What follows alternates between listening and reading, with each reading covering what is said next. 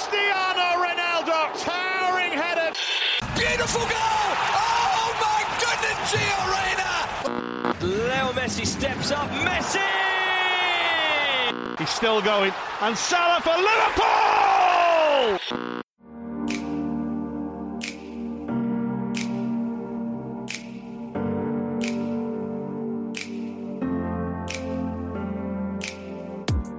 سلام به همه به بچه های قدیمی میگم که خوش برگشتین و بچه های جدیدم میگم که خوش اومدین به رادیو آف ساید. پادکست دوستانه و دور همی فوتبال اروپا.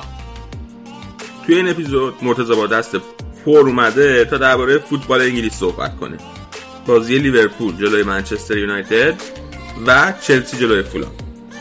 و همینطور هم داستان جدایی اوزیل بعدش هم میریم سراغ اسپانیا که توی این هفته بازی چهار جانبه سوپرکاپ اسپانیا رو داشته. و برای دومین سال پشت سر هم نتونستیم یه کلاسیکو سوپرکاپی ببینیم. توی این اپیزود بخش ایتالیا نداشتیم. ولی توی دو سه روز آینده یه بخش ویژه ایتالیا می‌خوایم آماده کنیم با یه مهمون آشنا. حالا به زودی می‌بینید که مهمون کیه. دیگه معطل نکنیم و بریم تا اپیزود شروع کنیم.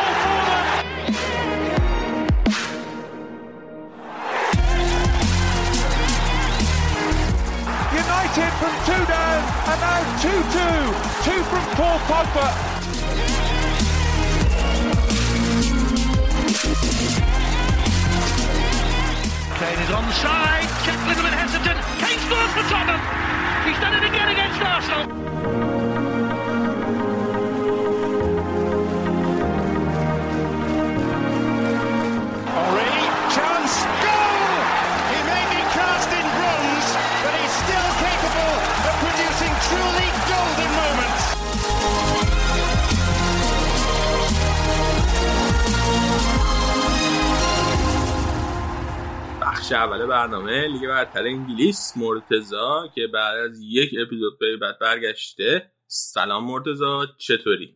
درود. درود به تو علی درود به شنونده ها. من نبودم هفته پیش. من رو ببخشین. بازی هم نبود البته. بازی لیگ نبود FA Cup آره FA Cup بود. بعد اینکه سرم شلوغه دیگه. شما من رو به بزرگواری خودتون باشین دعا کنید برای من. انرژی های مثبت دعاهاتون رو نیازمندم دوست داری برام توضیح بدی چرا سرت شلوغه عزیزم آه سخت تو زی- من یه interview ی مهمی دارم سه هفته دیگه است دقیقا از الان. بعد خیلی باید براش آماده شم دیگه دعا کنید. حالا نمیگم که ایشالله اگر که شد و گرفت می خبرش میاد. اینجوری interview یه. اگر که می قبول شدم میام اینجا بهتون شیرینی میدم. اگه می هم قبول نشدم که دیگه نمی‌دونم چیکار می‌خوام بکنم. خیلی خوب عالیه. پس ما دعا می‌کنیم واسه سه هفته دیگه بعدش هم وای میسیم تا می هر روز نگران تو و آیندهت مرسی و بابا. دعا می‌کنیم حالا تا خود میو نمی‌خواد همش نگران باشی. نزدیکاش. من خودم هم فکر نکنم از فوریه تا میو همش نگران باشم. دست درد نکنه واقعا. خیلی ممنون که چند اواخر ماهی April دیگه. از اواخر. okay ه. عالیه. آره. وضعیت واکسیناسیون در کانادا چجوریه؟ واکسن شروع کردن به زدن ولی دیروز پیروز بود. یه خبر اومد که فایزر مثلا دبه کرده. یه سری یه سری order ها رو نفرسته. گفته فعلا نداریم باید صبر کنید. پس دبه نکرده نداره؟ آره دیگه گفتن اون order ی که دادین رو اولویت های دیگه داریم. شما فعلا حالا صبر کنید ولی ترودو اومد گفت okay ه. تا اون موقعی که ما زمان گذاری کردیم همه واکسن واکسینه نمیشن الان اینجا وضعیت چیز خیلی خرابه. اونتاریو. رفتن تو lockdown اونتاریو میشه سمت شهر, شهر. تورنتو آره اینا. اونتاریو تورنتو اینا خیلی داغونه اوضاعشون از نظر تعداد. همینطور دارن. از فکر کنم از دور اولم رکوردشون رفته بالاتر. خیلی خوب. بیا بعد از این بحث های خیلی خوب بیا بریم سراغ بازی ها حساس ترین بازی هفته و کلا حساس ترین بازی لیگ انگلیس. بازی لیورپول جلوی یونایتد توی آن فیلد دعوا سر صدرنشینی و در نهایت لیورپولی که جلوی یونایتد مساوی کرد تو خونه. کلا حساس‌ترین بازی انگلیس؟ نیست بازی لیورپول یونایتد دیگه. نمی‌دونم نیست به نظرت؟ نمی‌دونم. آرسنال با مثلا تاتنهام حساس تره من قضاوت رو واگذار می‌کنم به شنونده ها بابا دوتا از دوتا از پر دو, دو تا پر افتخارترین تیمای انگلیسن دیگه جفتشون تیم یک و دو. حالا خب این بازی به اندازه اسم و حساسیتش جذاب نبود. نبود. که من قبول دارم. خیلی بازی مکسی که کردی ولی اما اگری توش بود. نه اما اگر توش نبود. خیلی بازی های بزرگی امسال جذابیتشون بالا نبوده کلا. حالا البته امروز بازی اینتر یوونتوس نبود. اون بازی خیلی بازی خوبی بود خدا آره اون بازی بازی خوبی بود و احتمالاً کرد صحبت من. ولی جدال برای صد نشینی بود و خیلی اساس برای هر دو تا تیم یونایتد برای اینکه بتونه ثابت کنه که اومده در صد جدول بمونه و لیورپول برای اینکه فاصلش زیادتر نشه با صدر. و خب نیمه یونایتد 4 2 3 1 خیلی عجیبی چیده بود اوله 4 2 3 1 میشه گفت محتاطانه. دو تا هافک نگهدارنده استفاده کرده بود. فرد و مکتامینی هر دو تو زمین بودن. علاوه بر اون فرناندز و پوگبا هم بودن. پوگبا رو تو سمت راست استفاده کرده بود. رشفورد آورده بود وسط به عنوان مهاجم وسط. مارسیال سمت چپ و خب فرد پشت مهاجم که خب عجیب بود دیگه و عملا تمام جایگشت های ممکنه اون جلو انجام داده تا تو طول آره. آره ولی این بازی این که هم فرد بود هم مکتامینی بود هم پوگبا در کنار برونی. یعنی فرض اگه بر این بذاریم که فرناندز قرار باشه هر سه تای اونا رو گذاشته بود خیلی عجیب بود. خیلی از هواداره یونایتد هم با توجه به بازی که تو نیمه اول و حتی حالا نیمه دوم انجام می‌دادن می‌گفتن که باید نباید این کارو می‌کرد. شاید بهتر این بود که یکی از فرد مکتامینه رو عوض کنه پوگبا رو بیاره وسط و حالا یه مهاجم بیاره تو. و خب نیمه اول نیمه می‌خوام بگم نیمه تیاگو بود. تو وسط زمین فوقالعاده بود. کاملا قلب بازی رو در دست گرفته بود. اگه بخوام اصطلاح گزارشگریش استفاده کنم. و اون همه هافبک های یونایتد خیلی فقط تکل می‌زدن و دنبال تو بودن. اصلا خیلی یعنی از این بر به اون بر بودن. ولی از این برتری که داشت لیورپول تو نیمه اول نتونست استفاده کنه. یونایتد و کاملا مشخص بود که اومدن بشینن عقب فشار لیورپول رو جذب کنن تا بتونن حالا روی ضد حمله دیگه. اون برنامه همیشگیشون. ولی خب روی ضد حمله هم اون آن لازم رو نداشتن. به خاطر اینکه مثلا وینگر مثلا تو خط حمله رشورد بارها راجبش صحبت کردیم مهاجم نوک یا هدف خوبی نیست. مارسیال گذاشته بود سمت چپ. مارسیال اصلا آرنولد رو اذیت نکرد. با توجه به اینکه دو تا دفاع وسط لیورپول هم دفاع وسط های اصلی نبود بازیکنایی نبودن که پستشون دفاع وسط باشه. هندرسون و فابینیو رو گذاشته بود. و خب فابینیو خیلی خوب support کرد آرنولد تو سمت. اصلا خوب نبود مارسیال.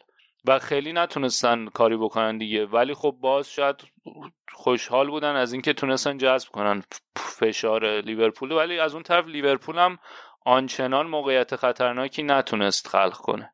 توی ترکیبش 4 3 3 چیده بود 4 3 همیشگی. ولی خب یک سوالی که بود این بود که شکیریو گذاشته بود توی ترکیب. کجا می‌خواد ازش استفاده کنه؟ ولی تو خط میانی از شکیری استفاده کرد و سه تای جلو رو بهشون دست نزد. و شاید خیلی فکر می‌کنن که مثلا صلاح بیاره وسط بعد 4 2 3 یکش کنه صلاح بیاره وسط شکیریو بیاره wing و فرمینیو پشت صلاح شماره ده. ولی این کارو نکرده بود. نیمه اول صفر صفر تموم شد.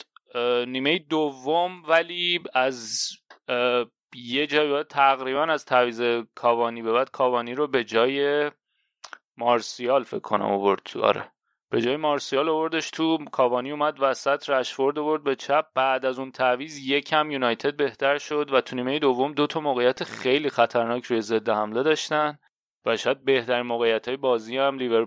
میگم لیورپول منچستریا داشتن که دو تا سیو خیلی خوب کرد الیسن و نشون داد که هنوزم که هنوزه همون دروازه‌بان آماده همیشگیه.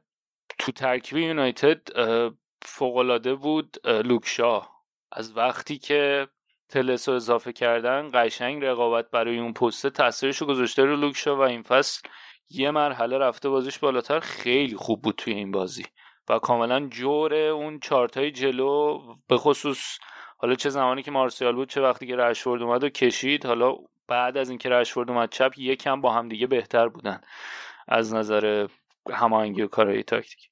کامل خب صلاح هم از بازی خارج کرده بود دیگه. آره صلاح واقعا خوبی نداشت. آره آره. حالا در مورد اون ستای جلوی لیورپول هم صحبت می‌کنیم. ولی کماکان پوگ با مکتامینی فرد تو زمین بودن هر سه. و این خیلی عجیب بود. با توجه به اینکه میگم خیلی از هواداری یونایتد این خورده ای که می‌گرفتن بالا این بود که داره جلوی یه لیورپولی بازی می‌کنه که خط دفاعش خط دفاع شکننده یه بازیکنهای اصلی دفاع وسطش نیستن. و چرا انقدر دست به عصا ترکیب محافظه کارانه چیده؟ ولی خب نیمه دوم یک مقدار بهتر شدن. یه تعویض عجیبی هم آخر باز کرد. فرناندز گرین وود رو می‌خواست بیاره تو و خیلی ها فکر می‌کردن که مثلا شاید جای رشفورد بیارتش تو ولی نه جای برونو فرناندز آوردش تو و پوگبا اومد وسط میسون گرین وود رفت سمت راست. که خب حالا شاید خیلی هم نشه خرده گرفت به خاطر اینکه فرناندز روز خوبش نبود روز متوسطش بود. آنچنان بازی درخشانی انجام ندادیم بازی. در کل ولی تغییراتی هم که انجام داد به جز حالا اون دو تا موقعیت دیگه نتونستن کاری بکنن. از اون سمت توی ترکیب لیورپول فابینیو خیلی روز خوبی داشت توی خط دفاع و شکیری هم فوق بود. ولی نکته که داشت اینه که ستای جلوشون اصلا روز خوبی نداشتن. فرمینیو یکی دو تا موقعیت خوب از دست داد. فکرم یه صحنه بود مانه بود با کی خدایا با هم پاسکاری کردن یه موقعیت خوب برای فرمینیو ایجاد شد خیلی راحت از دست داد و اصلا خوب نبود فرمینیو. از اون طرف هم که صلاح هم که گفتی کاملا پوششش داده بودن. و آنچنان نتونست کاری بکنه. شاید بهترین های آها مانه و تیاگو بود. بهترین اون, اون صحنه که داشتم راجبش حرف بهترین های لیورپول قطعا تییاگو بود. من به نظرم نیمه اول کاملا نیمه تییاگو بود. اگه گراف پاساش هم نگاه کنین خیلی پاس خوب بود از نظر پاس کیفیت و تعداد پاسهایی که توی یک سوم خط دفاع منچستر یونایتد داده بود. یا یه سوم خط حمله خودشون. تو نیمه دوم یه شوت خیلی خوب پشت محوطه آره. دفاع گرفت آره. و ولی اون ستای جلو اصلا روز خوبی نداشتن و حالا نمی‌دونم. البته حالا بر اساس یک بازی که نمیشه البته چند تا بازی هست که به نظر فرمینیو کلا این فصل افت داشته و باید دید که این یه روند ادامه داره یا یه موقع... یه چی میگن مقطعیه که این این افتی که کردن این ستا. و حالا دوباره برمیگردن با اون ستایی معروف و آتشین لیورپول یا نه؟ که حالا چه مقدارش به خاطر اینه که شاید یه سریشون برنامه چه می‌دونم مثلا صلاح حرف رفتنش هست به خاطر اونه دیگه اون اتش قبل نداره. چه مقدارش به خاطر اینه که تاکتیک های مثلا شاید از تاکتیک های این حرفی که همیشه زده می‌شد که چقدر به خاطر اینکه خواست کلوب زیاده از بازیکنان ممکنه که خالی کنن. چقدر از تاکتیک های کلوب خسته شدن خالی کردن. ولی کاملا نیمه دوم نیمه بود که شاید یونایتدیا ناراحت بودن که چرا مساوی تموم شد. برخلاف نیمه اول که لیورپول بهتر بود. و خیلی هاشون هم قبل بازی شاید حتی به تصاوی راضی بودن. طرفدار یونایتد. ولی بعد از بازی خیلی ابراز ناراحتی کردن از نتیجه که به دست آورده بودن. به خاطر اینکه بازی این حس رو می‌داد که یونایتد می‌تونست بازی رو ببره. با توجه به اون دوتا موقعیت نیمه دوم. ولی در نهایت امتیازها رو تقسیم کردم به نفع سیتی. به نفع سیتی. سیتی اگه بازی عقب موندهش رو ببره میاد صدر جدول. با یه اختلاف امتیاز نسبت به یونایتد اگر که آره. درست آره. در ذهنم مونده باشه. آره. الان که جدول خیلی خیلی نزدیکه. یونایتد 18 تا بازی داره 37 امتیاز اول سیتی یه بازی کمتر داره 17 17 تا بازی داره 35 امتیاز دوم لستر 18 تا بازی 35 امتیاز سوم لیورپول 18 بازی 34 امتیاز چهارم. تیمای اول تا سوم اختلافشون 3 امتیازه. بعد تاتنهام که پنجمه 18 تا بازی 33 امتیاز. اورتون 17 بازی 32 امتیاز ششم. و یعنی یک تا 6 5 امتیاز اختلاف. خیلی جدول به هم نزدیکه ولی سیتی اگر اون یه بازی دی یه بازی کمترش رو ببره با یه امتیاز اختلاف میره تو صدر و با توجه به فرمی که لیورپول از خودش نشون داده این هفته ها و اینکه یونایتد هم خیلی خیلی خوب نتیجه گرفتن از بعد از اون باختی که به تاتنهام دادن خیلی یه حرکت رو به جلوی خوبی داشتن ولی کماکان تو مثلا یه همچین بازیایی با توجه به اینکه میان و کاملا عقب میشینن و می‌خوان بازی نگه دارن اون هنوز به اون پختگی کامل برای اینکه بتونی مدعی قهرمانی بدونیشون نرسیدن. که بتونی بگی که اینا مثلا 80 درصد 90 درصد مدعی قهرمانیه. هنوز یکم کارن به نظرم برای همین سیتی خیلی شانس خوبی داره این فصل. با سیلی لیورپول فندایی که شروع کرده آروم آروم ترمیناشو شروع کردن. مصدومیتش تقریبا دیگه تمامه شاید حالا توی دو سه هفته آینده فکر کنم بتونه برگرده به زمین بازی. وقتی فندایک برگرده من فکر می‌کنم که دوباره تبدیل میشم به همون تیم همیشگیشون. ببین ولی خب یه مشکلی که دارن اینه که اون ستای جلو هم من به نظرم اون ستای جلو آره اونا هم افت دارن آره. یعنی این بازی بیشتر از این که مشکل لیورپول مشکل دفاع باشه مشکل بود که اون ستای جلو افت داشتن. خیلی بیا بریم سراغ بازی چلسی جلوی فولام که اونم خیلی بازی عجیبی بود. از این جهت که ترکیب چلسی خیلی ترکیب عجیب غریبی بود. خیلی ترکیب عجیبی بود. آره. اولا که خریدای هاورتس ورنر که نبودن توی ترکیب. ترکیب اولیه. آره تو ترکیب اولیه. بعد حالا آره تو لیست تو 18 نفر بودم ولی تو ترکیب اولیه نبودن. بعد حالا خب از اون طرف کانتم محروم بود برای همین جورجینیو رو جاش گذاشته بود. و یه کار دیگه هم که کرده بود اینه که در کنار تیاگو سیلوا چیزو گذاشته بود. زوما رو نذاشته بود این بار رودیگر رو گذاشته بود. و چلسی اصلا بازی خوبی نداشت. از اون طرف فولام ده نفره هم شده بود دقیقه 44 فکر کنم اخراجی دادن. بعد البته خب فولام تیمی که این چند هفته به نسبت بهتر شدن. یه مساوی خوب جلوی تاتنهام تونسته بودن بگیرن. یعنی دارن میرن به اون سمتی که حالا یکم خودشون رو پیدا کنن بلکه بتونن بیشتر تلاش کنن برای اینکه بتونن بمونن توی لیگ. ولی توی ترکیب چلسی جورجینیا اصلا خوب نبود. اون پوشش لازم رو نمی‌داد برای اون بیس و پای خط دفاع دو تا دفاع وسط ها و یعنی یه سری صحنه بود که فولام ده نفره با یکی دو تا پاس خیلی نشون می‌دادن که می‌تونن خطرناک باشن بعد از اون طرف خط حملش ببین هاتسون اودوی رو بهش بازی نمیده. در صورتی یکی از تاثیرترین بازیکناش بوده. توی چند تا تاثیر گذار تاثیر ترین یکی از تاثیر گذارترین بازیکناش توی چند تا بازی اخیر بوده. فکر کنم مثلا توی 7 تا گل تاثیر داشته. و چرا بهش بازی نمیده؟ به خاطر اینکه مثلا ترجیحش اینه که زیشو بذاره. زیش پلیسی ژیرو رو گذاشته بود. مثلا زیش از مسئولیت که برگشته هنوز اون زیش همیشگی نشده. کار داره. و خب بعد از اینکه رو تعویز کرد اصلا شرایط تغییر کرد. اوورد تو دو تا کار کرد. یکی این که آبراهام اوورد جای جورجینیو و هاتسون دوی هم اوورد جای زیش و ترکیب 442 کرد.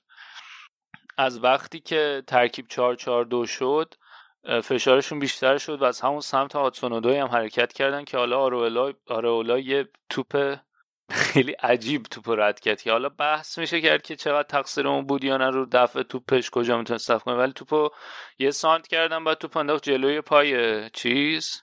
جلوی پای ماونت و ماونت توپو گلش کرد که استقاقش هم داشته واقعا ماونت یه گل باید می‌زد این فصل خیلی خوب بوده. ولی اصلا بازی بازی روونی نبود از چلسی.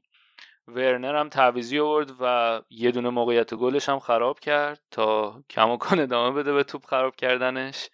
و شاید تنها نکته مثبتش این بود که به یه سری از اینا چیز رسید دیگه استراحت رسید. ورنر و هاورتس و زوما از اون طرف اینا تونستن استراحت کنن که حالا بازی حساسی که دارن و حالا مثلا ریس جیمز حتی بازی حساسی که دارن جلوی لستر بتونه از اونا بازی بگیره. ولی این بازی ترجیح داده بود چی میگن تجربه رو ترجیح داده بود. چه استفاده از جورجینیو چه ازپلیکوتا چه اینکه هادسون نذاشته بود یا بیلی گیلمو رو بهش اعتماد نمی‌کنه نشون داد که ترجیح این بیلی گیلمور که گفتی این توی بازی قبلشون که توی FA Cup بود به گیلمور بازی داده بود بازی خوبی هم کرده بود. حالا جلوی تیم دستای پایین تر ولی بازی خوبی کرده بود. و من یه اعتراضی کردم خیلی هواداره چلسی می‌کنه که این فصلی که کانته خیلی اوف کرده و جورجینیا هم اون نقشای نقش هافبک دفاعی که چلسی می‌خواد نمی‌تونه اجرا کنه چرا به گیلمور بیشتر اعتماد نمی‌کنه؟ و به نظر منم نقدیه که وارده دیگه. جورجینیا حتی تو پاس یعنی بازی سازی پایگذاری حمله هم خوب نبود این بازی. نه تنها تو کارهای دفاعی آنچنان خوب نبود تو پایگذاری حمله هم خوب نبود و می‌تونست این کارو بکنه لامپارد ولی نکرد. ولی خب به هر صورت بازی رو بردن. بردی بود که لازم داشتن. یعنی فرم اخیر چلسی فرم نگران کننده ای بود و حالا این یه برده حداقل که سه امتیاز دارن یکم می‌تونن از فشار در بیان تا بازی فکر کنم روز سه شنبهشون جلوی لستر. و خب شانس هم بردن که فولام آخر نیمه اول ده نفره شد. آره رابینسون خیلی احمقانه اخراج شد و یه خبری دیگه درباره چلسی بودیم که بالاخره به نظر میاد که توموری هم رفت میلان بازیکنی که معلوم نشد که چرا در نهایت فصل پیش آخر فصل پیش لمپارد رابطش باش خراب شد. بازیکنی که توی دربی کانتی هم بازیکن خود لمپارد بود اوایل هم که اومده بود چلسی بهش بازی می‌داد ولی دیگه از آخر فصل پیش کمتر و کمتر بهش بازی داد. آره شروع فصل هم خیلی خوب و امیدوار کننده بود ولی یه وقتی مصدوم شد و بعد از اون مصدومیت دیگه اصلا ازش استفاده نکرد. ترجیحش استفاده از کریستنسن زوما و رودیگر بود. الان رفته. به نظر میاد که قراردادش قطعی شده با میلان. قرارداد قرضی آخر فصل هم یه بند خرید اختیاری سی میلیون یورویی روش دارن. که خب خیلی قرارداد خوبیه واسه میلان. آره. حالا بعد دید توی ژانویه میرن سراغ دفاع خریدن یا نه؟ کی تو بازار هست؟ کسی حرفشه که برن سراغش؟ اون دکلن رایس خیلی وقت بود حرفش بود. گرون نمیشه اون؟ واسه ژانویه خریدن؟ خرج می‌کنن دیگه. چلسی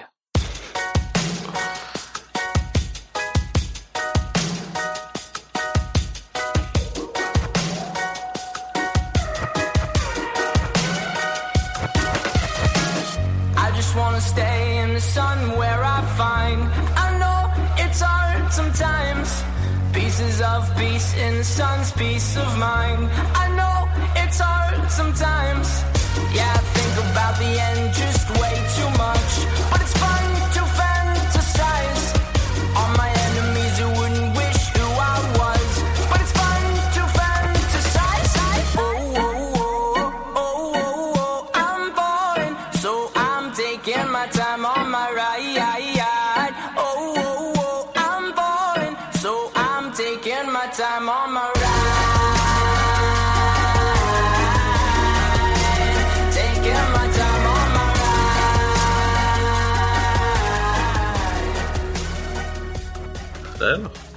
بیا حالا که این بحث چلسی هم تموم شد یه اتفاق جالب دیگه هم که افتاد در راستای همین نقل و انتقالات توی لیگ برتر. اوزیل بالاخره جدا شد از آرسنال.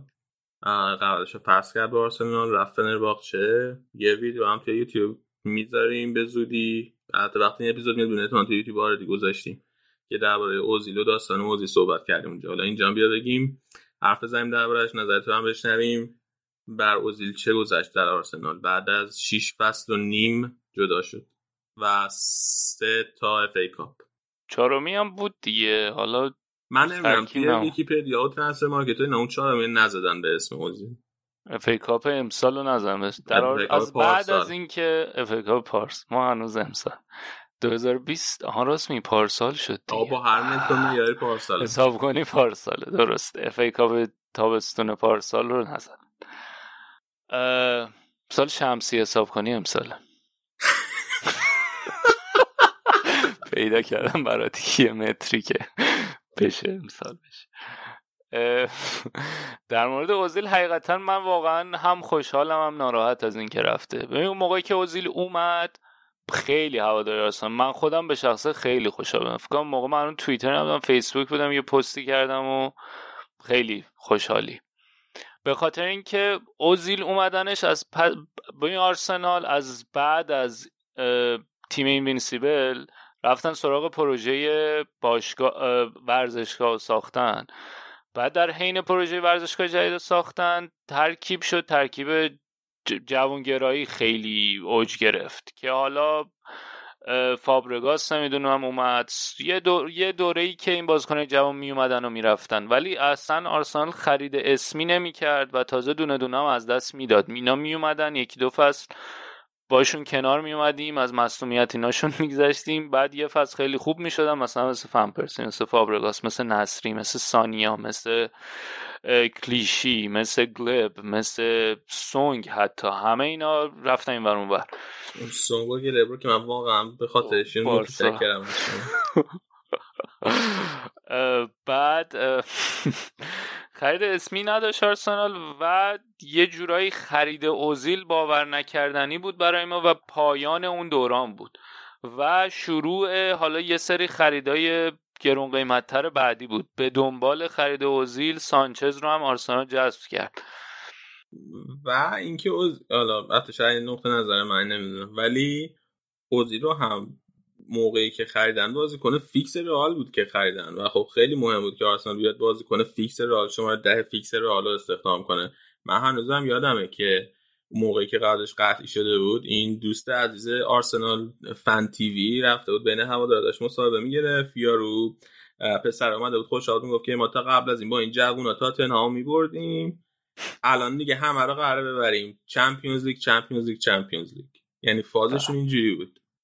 متاسفانه. خیلی ناراحت کننده است نه اینکه ما الان یاد اون دوران میفتیم غصه می‌خوریم بعد اوزیل اومد و خب دوران جدیدی شروع شد. نه سال قحطی جام بود. نه سال قحطی جام تموم شد با اوزیل. اون FA Cup 2013 رو بردن. 12 13 بود یا 13 14 یادم نیست. 13 14 12 13 بودن آره. 13 14 آره. اف ای کاپ رو بردن.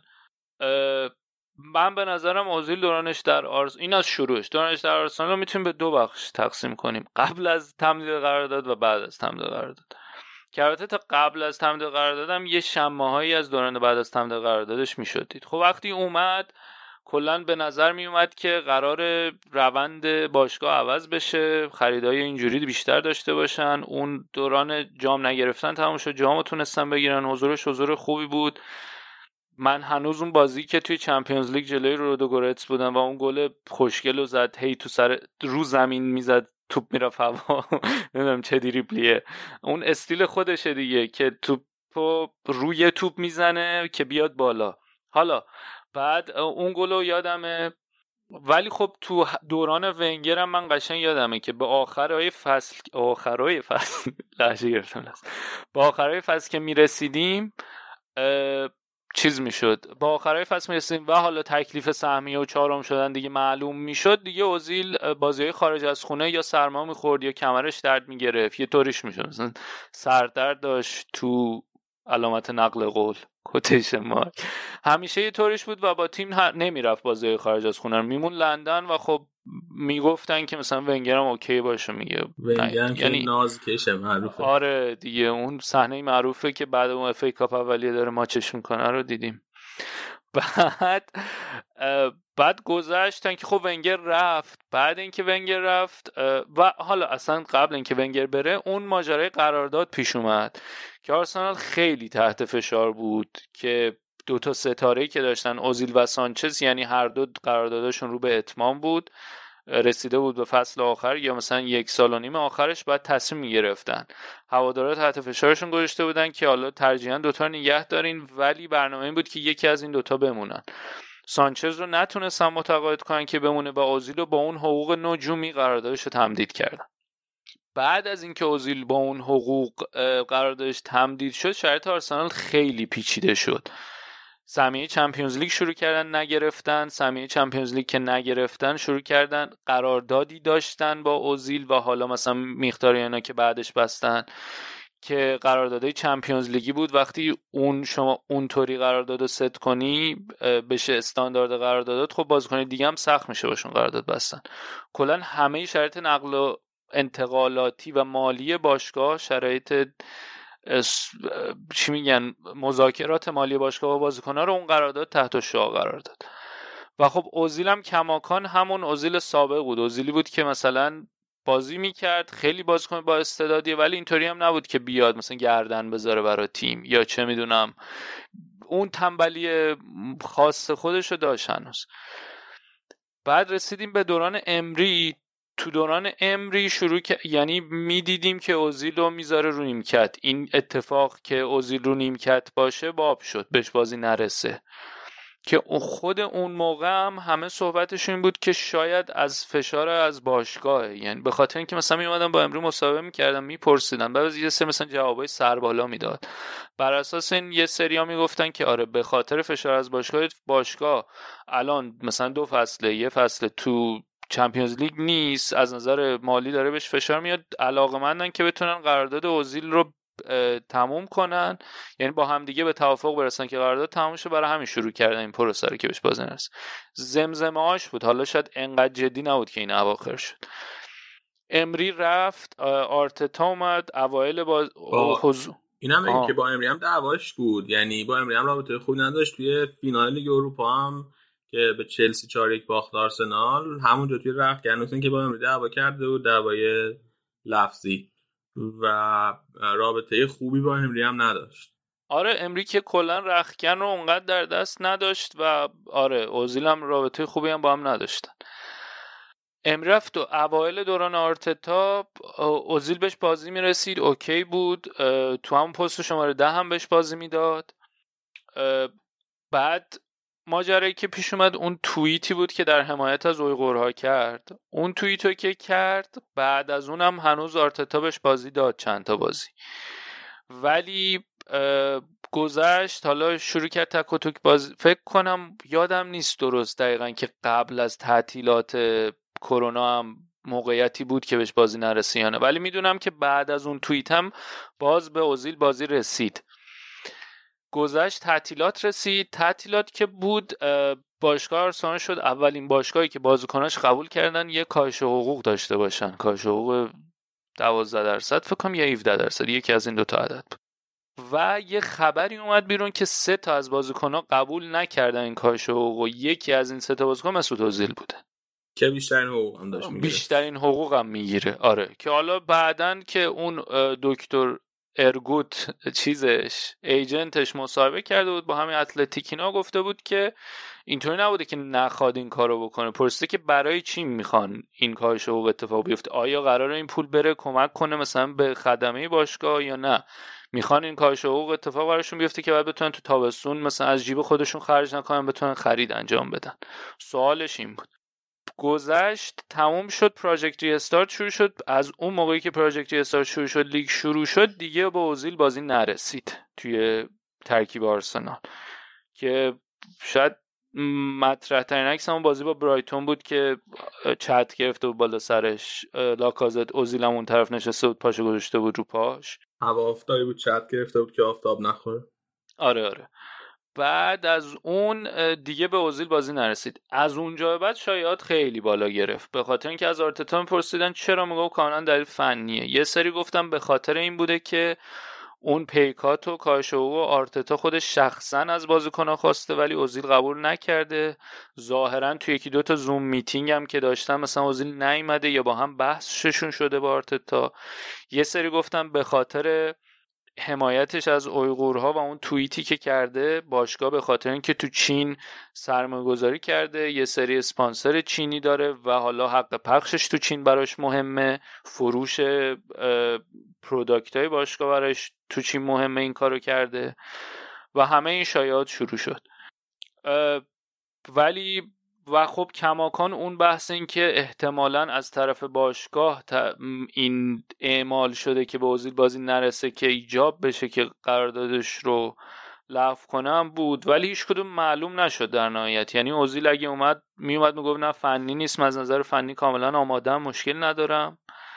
بعد آرتتا می‌گفت نه کاملا فنی. تصمیم تصمیم فنیه. که خب البته دیدیم مثلا گوندوزی هم به دلایل غیر فنی گذاشتش کنار. و قابل قبولم نبود که می‌گفت تصمیمش فنی دیگه چون ما همیشه میدیم که توی اون ترکیبی که آرتتا می‌ذاره مشخصا یه شماره ده خلاق می‌خواست و بهترین گزینه‌ای که داشت این اتفاق اتفاق بود که این فصل افتاد. آره دیگه این اون فصل. اون. بازی بازی بعد از کوو... تعطیلات کووید دوره چی میگه ماحصل آرتتا بود FA Cup بردن. تا اون موقع هم خیلی کسی اوزیل یادش نبود. رسیدیم به این فصل. این فصل که شروع شد اوزیل رو کاملا از لیست خارج کرد. یعنی نه, نه. تو لیست مازاد لیست بود نه تو لیست لیگ برتر بود نه تو لیست لیگ اروپا. Champions League. آه لیگ چم- اروپا. لیگ اروپا. Champions League. واقعا اشتباه صادقانه و این دیگه خیلی یعنی به نظر من این بزرگترین اشتباه مدیریتی بود که اتفاق افتاد. یعنی یه فضایی بود فضای کاملا مبهم که معلوم نبود چی به چیه. نه باشگاه میومد مستقیما بگه که چیه ماجرا نه مربی مستقیما چیزی می‌گفت نه بازیکن چیزی می‌گفت و تو این فضا این همه سناریوهایی که گفتم مطرح بود و اومدن این کارو کردن یعنی یه فضای ملتهب و کاملا ملتهب تر کردن. که حالا معلوم نیست شاید مثلا علاقه من بودن که تابستون می‌تونستن اوزیل رو رد کنن. که از لیست حقوقشون خارج شه. اوزیل حاضر نشده بود و در ادامه این کارو کردن که خودش حاضر بشه ژانویه این کارو بکنه چون کماکان میومد می‌گفت تا زمانی که با... تا آخر قراردادش می‌خواد باشه و دفاع کنه از اینکه یعنی برگرده به تیم جایگاهش رو تو تیم به دست بیاره و اینجا بود که آرسنال شروع کرد نتیجه ضعیف گرفتن و به وضوح مشکل بازیکن خلاق داشت شماره ده داشت که خب اوزیل هم بود اونجا و قشنگ یه دوگانگی بین هواداری آرسنال ایجاد شده بود که من به شخصه ندیده بودم همچین دوگانگی که یعنی یا کاملا با اوزیل بودی یا کاملا برخلا یعنی بر علیهش بود. علیهش بر علیه غلط. تو کدوم تیم بودی؟ من حقیقتا اوزیل ها یا علیه اوزیل ها من خیلی علاقه من نبودم بشم فنش نبودم. ولی به نظرم نحوه که باشگاه این آخر کار مدیریت کرد این موزل رو افتضاح بود.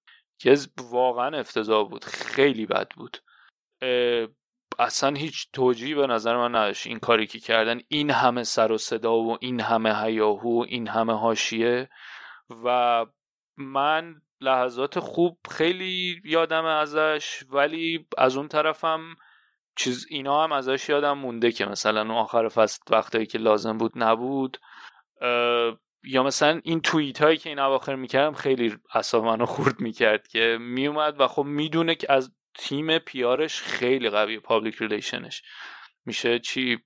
روابط روابط عمومی. عمومیش روابط عمومیش فوق العاده است و اکانت توییترش قشنگ استفاده می‌کرد از این دوگانگی هم دیگه. و اینکه مثلا میومد هی هر قبل هر بازی میومد می‌گفت آره امیدوارم تیم ببره. و بعد بین یا مثلا اومده بود می‌گفت امیل اسمیت رو مثلا تو پست شماره ده خیلی خوب بوده. یعنی اسم پست شماره ده رو می آورد. یعنی توییت هم مستقیما کرد که توی پست شماره ده خیلی خوب بوده و نشون داد که اینجوری که با اینا و اونا و اینا میگن پست شماره ده پست مرده توی اینا فوتبال نیست. اونا. آره یا مثلا ماجرای گفت. اون دایناسوره که مسکات آرسنال هم مثلا خیلی اونو لیافش کردن بعد اوزیل اومد گفت من حقوقشو میدم برگردونین. بعد اصلا, اصلا اونم خب دوباره افتضاح مدیریتی بود به خاطر اینکه قشنگ اوزیل هم اون موقعی که سر ماجرای پیکات بحثش شده بود همین بود بحثش. که این ما این پولو اگه قرار به شما بدیم بعدا اتفاق نیفته که یکی مثل اون مسکات اخراج بشه یا لیاف بشه. که حالا اخراج هم نشد. قرار بر این بود که حالا تا زمانی که بازی های خونگی برگرد تماش تماشاچی برگردن این نباش ببین می‌گفت که بازیکن شما نه این با این پول ما بخرین که دقیقا رفتن همین کار کردن دیگه. 5 میلیون پول دادن پارتی ها خریدن و بعد به جاش یه سری کارمنداشون رو لیاف کردن. آره و و اون قراردادی هم که بسته شد و بعد از اون همه حتی مثلا چه می‌دونم قرارداد رمزی رو شاید تحت تمدید قرارداد رمزی رو تحت تاثیر قرار داد. قراردادی که الان با اوباما یانگ بسته شده انقدر سنگین نه رو تحت تاثیر قرار داد. بخاطر اینکه تو وقتی می‌خوای بازیکن تمدید کنی نگاه می‌کنه به اینکه بالاترین حقوق چی. اونم تقصیر اوزیل نبود. به هیچ وجه. ما توی اون به نظرم خیلی خوب توی اون مصاحبه‌ای که با جیمز بنچ کردیم و توی یوتیوب هست اون خیلی قشنگ توضیح داد که چجوری اون قرارداد اوزیل همه نقل و انتقالات و تیم بستن آرسنال تحت تاثیر قرار داد. و یه اشتباهی بود که از گازیدیس سر زد که واقعا خدا لعنت کناد و اواخر ونگر دیگه. واقعا ونگر ونگر چرا این رو توی توی که این همه که بازی در می آوردی این چه کاری بود کرد؟ ولی به هر حال با همه خوبی ها و بدی هاش من چی می‌خواستم بگم؟ خدا سر تقصیرات چی می‌خواستم؟ من حلالش می‌کنم. ها اینو می‌خواستم. حلالش می‌کنم. امیدوارم که الان داره میره و گفته من از دوران کودکی طرفدار فنرباخچه بودم تو ترکیه. هر ترکی که توی آلمان هست طرفدار یه تیم توی ترکیه هم هست من طرفدار فنرباخچه بودم و قرار شماره 67 هم بهش بدن فعلا تا بعد سال دیگه ده بهش بدن. در سی و دو سالگی آه شما رو گفت شما خیلی دالت نمیکشیدین شما ده داده بودین ویلشر بعد به اوزیل 11 داده بودین؟ چرا؟ آخه آدم به اوزیل 11 میده به ویلشر ده میده. کارای استاد ونگر بود دیگه. حالا سر ده دعواست. یه استوری گذاشته بود اوبامیان که من بپوشم یا تو میپوشی لاکازت. دعوا کنی مسخره کنم. اوبامیان که باید با شما 14 خوشحال باشه. او 14 آرسنال شما آن نیست.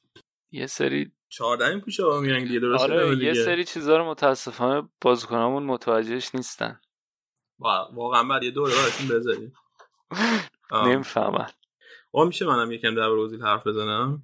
دوران آره. در رئال بعد این خیلی رفتین راجع به اوزیل حرف زدین. نه با یکی از بز... یه رو حرف زدیم یکی از بزرگترین بازیکنهای نسل خودش بوده و جام جهانی برده. از اون مهمتر تو رئال بازی کرده. واقعا جالبه که دربارش حرف بزنیم. الان که داره از صحنه فوتبال هست. یعنی صحنه اول فوتبال هست میشه. اوزیل خب سه سالی که رئال بود. دقیقا همزمان بود با سه سال خود مورینیو. یعنی با مورینیو اومده با مورینیو هم و توی دوره ای که رئال بود برای من محبوب ترین بازیکن غیر اسپانیایی اون زمان رئال بود. یعنی خب حالا محبوب ترین بازیکن اون ترکیب رئال من کاسیاس بود و بعدش من واقعا اوزیل رو دوست داشتم. وقتی که اوزیل رفت رو هم خیلی خوب یادمه. ما رفت بودیم مسافرت توی هتل بودیم رفتیم بیرون. من دسترسی به هیچی نداشتم به اینترنت نداشتم. اون موقع با گوشی و بعد وقتی برگشتم هتل وصل شدم به اینترنت هتل. اخبار چک کردم و دیدم که وزیر از راه رفته.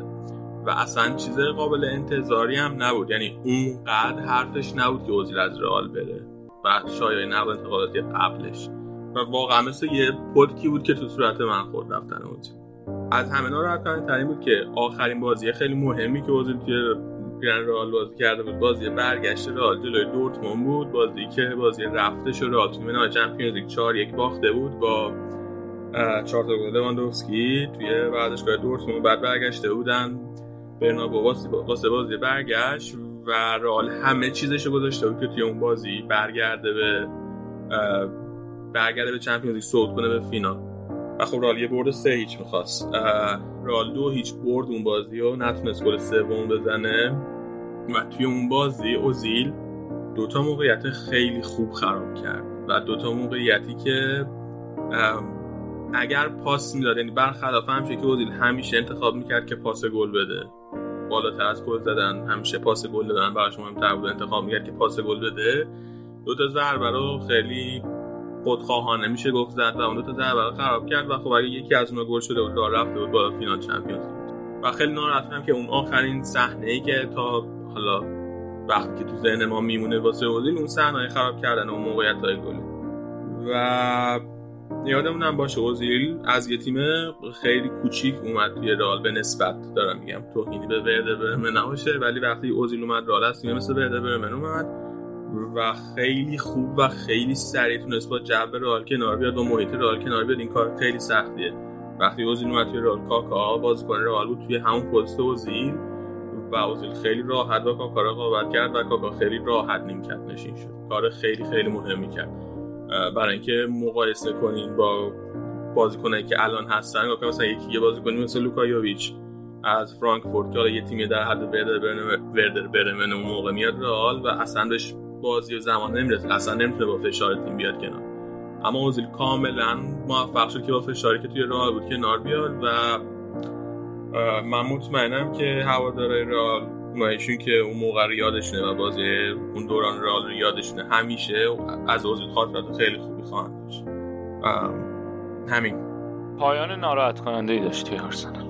و توی رئال توی رئال هم پایانش ناراحت کننده بود. Damn, who knew? All the planes we flew, good things we've been through.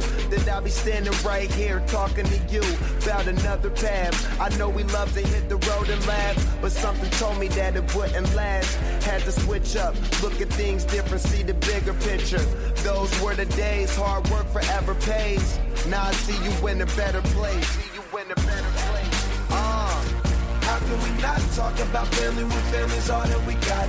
Everything I would do, you were standing there by my side. And now you gon' be with me for the last ride. It's been a long day without you, my friend. And I'll tell you all about it when I see you again. و واقعا هم فکر به حقش نرسید یعنی وقتی اوزیل از رال رفت رال چهار تا چمپیونز لیگ برد. اوزیل هیچ کدومش نبود. اوزیل توی رال فقط تونست یه دونه لالیگا ببره یه دونه کوپا دل. حالا یه سری سوپر جام و این چیزا. من به نظرم اونقدرم خودشم شخصیت جاه طلبی نیست. دنبال نمی‌دونم. خب از اون طرف میگی که اومد رقابت کرد با یکی مثل کاکا و تونست خودش رو جا بندازه. ولی یعنی تصویری که تو ذهن من از اوزیل توی آرسنال هست اینه که خیلی بونو... یه بازیکن لوکسی بود که خیلی هم راحت طلب بود. نه اینکه راحت طلب کاری نکنه ولی می‌دونی اینکه مثلا یه قدم بیشتر ورداره برای اینکه حالا خودش و تیمو بکشه بالا این کارو نکرد. میمیک صورت اوزیل کلا میمیک معدبانش چی میشه. میمیکی بود که کلا بازی خیلی براش مهم نیست. درست میمیک صورتش اونجوری بود. ولی واقعا اگر می‌رفت نگاه می‌کردی آمارش تو طول بازی نگاه می‌کردی آمار تعداد پاسی که تو طول بازی داده آمار دوندگی که تو طول بازی داشته اینا کم نبود. حداقل توی رئال که اصلا کم نبود در مقایسه با بقیه بازیکن‌ها و توی آرسنال هم تا اونجایی که من دنبال می‌کردم تا موقعی که من دنبالش می‌کردم واقعا اصلا کم نبود نسبت به بقیه. اما حالت صورتش جوری بود که به بقیه القا می‌کرد که اینجوری نیست. و اینکه علاوه بر اون بازی کنه درگیری هم نبود با بقیه. یعنی مثلا اگه دعوا می‌شد اگر بزن بزن را میافتاد روزی می‌رفت خودش می‌کشید کنار. خیلی تکل زدن و اینا هم نبود. دیدم دو چیزی که توی انگلیس خیلی مهمه رسانه انگلیس قشنگ بهش توجه می‌کنن. واسه همین بود که من حس کنم یه تصوری به وجود اومده بود که اوزیل بازی کنیه که بازی واقعا براش مهم نیست. ولی نمیگم براش مهم نیست بازیکن خیلی با که ولی من اسم کمتر که از بقیه براش. شخصی نبود کمتر از بقیه اونه. ولی مثلا ببین مثلا نمی‌دونم می‌تونست آرسنال رو بیشتر از این بکشه بالا شاید. یا تو آرسنال بیشتر از این. مثلا چه... مثلا راموس نیست از نظر خواستن. چند نفر راموس هستن دیگه. اون شخصیت رو نداره که جاه طلبی نداره. من به نظرم همون چیزی که بود راضی بود.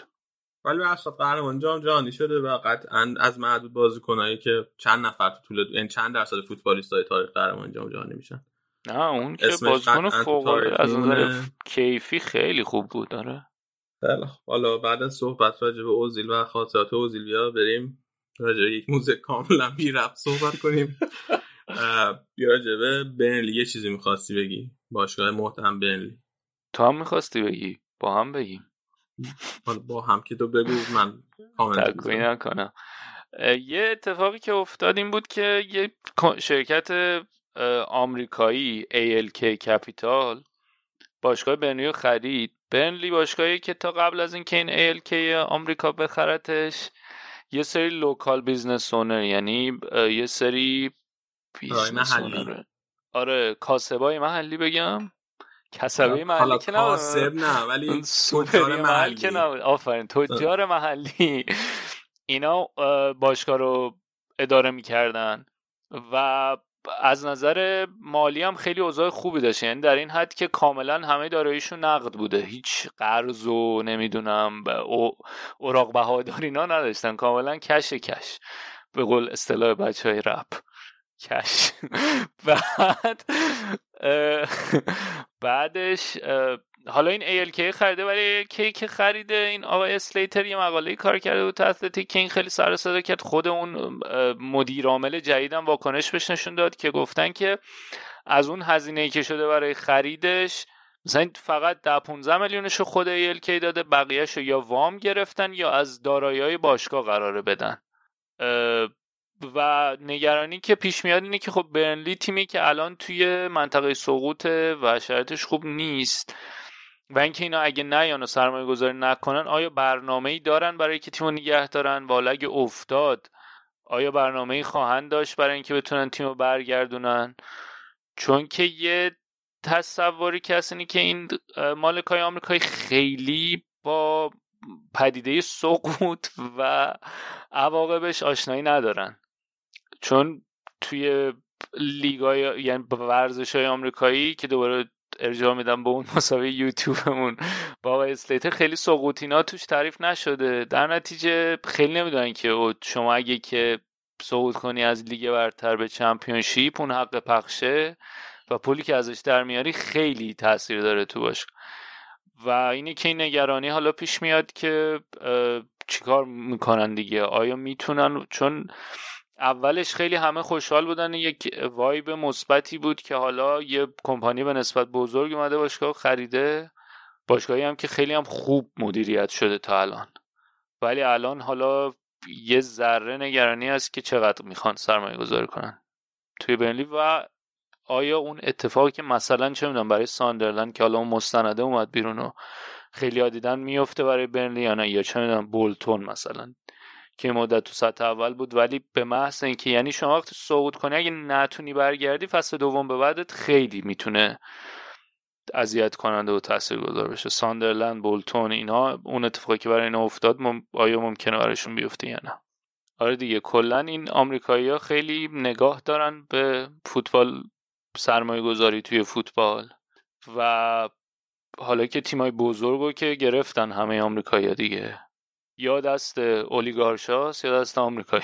یا دست وال‌استریتی تو تیمای اصلی انگلیس. نه دیگه الان سیتی هم دست چیز سیتی هم اولیگارشن دیگه. خب دیگه امارات هم حالا potato potato با آبراموویچ حالا مثلا ببین اولیگارش مثلا... یه بحث خانواده سلطنتی یه کشور یه بحث دیگه. درسته دیگه. از بین اولیگارش یه دونه داریم خانواده سلطنتی یه دونه داریم که یک دیگه هم می‌خواست بیاد که نشد اونجور.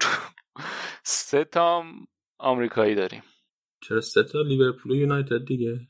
حالا دیگه آرسنال هم حساب کنیم دیگه. آرسنال هم هست کیسی قبل اینکه اونا بیان اون کیسی اینا اومدن. تاتنهام هنوز بچه های محلی تاتنهام هنوز استاد هست داره بچه های محلی. واقعا هر دو تا این اتفاقایی که این تیکای ناخداگاهی که به آرسنال انداختم ناخداگاه توی این اپیزود. واقعا داشت فکر می‌کرد. حالا شما احتمالا تصویر ندارین فقط میشنوین. من گفت گفت اون یکی کیه؟ داشت بالا رو نگاه می‌کرد فکر می‌کرد. خیلی صحنه ناراحت کننده بود. یعنی تو ناخداگاهش خب. رفته این حقارت ما. بابا نیستین. یه ده دارن تو جدول. خب من چی آره، کنم؟ این دیگه خداگاه بود نه؟ خیلی حالا واقعا زیر ده هستین یا کشیدین مال خودتون نه هم یازده. زیر ده.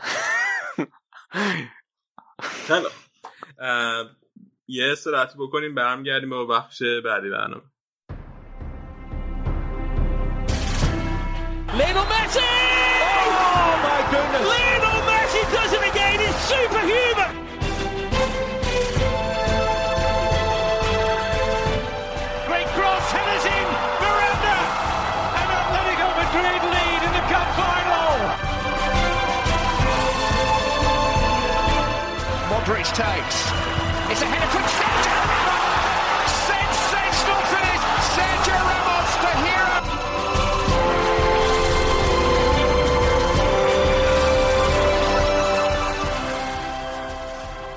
رسیدیم به فوتبال اسپانیا. الان امیر حسین اینجاست با من. سلام امیر حسین. چطوری؟ خوبی؟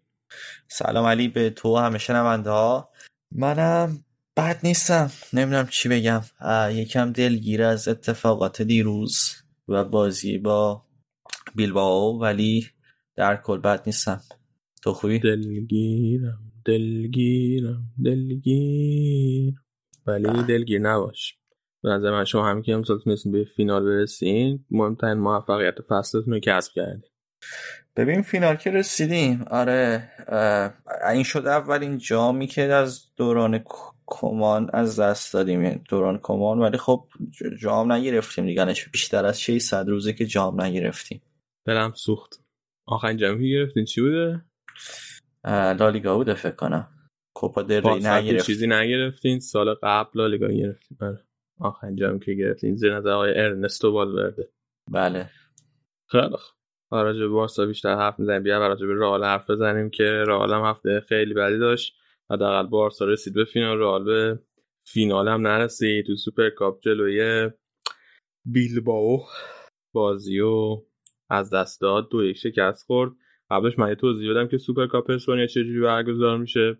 از پارسال واسه اولین بار سوپر کاپ اسپانیا به اینکه بین قهرمان لالیگا و قهرمان کوپا دل ری برگزار بشه تبدیل شده به یه رقابت چهار جانبه بین دو تا تیم اول لالیگا و دو تا تیم فینالیست کوپا دل ری که به صورت ضربدری با هم بازی می‌کنن. تک بازی هم هست همه بازی ها. قبلا اینجوری بود که سوپر کاپ اسپانیا رو قهرمان لالیگا و قهرمان کوپا دل ری با هم یه بازی رفت و برگشت میذاشتن و اول فصلا برگزار می‌کردن توی تابستون. الان اومده به وسط فصل بین دو تا نیم فصل و تک بازی هم شده بازی ها اما به جای اینکه بین دو تا تیم باشه بین چهار تا تیم. پارسال یه قرارداد سه ساله هم بسته بودن با عربستان که همه تا سه سال بازی سوپر کاپ توی عربستان برگزار کنن.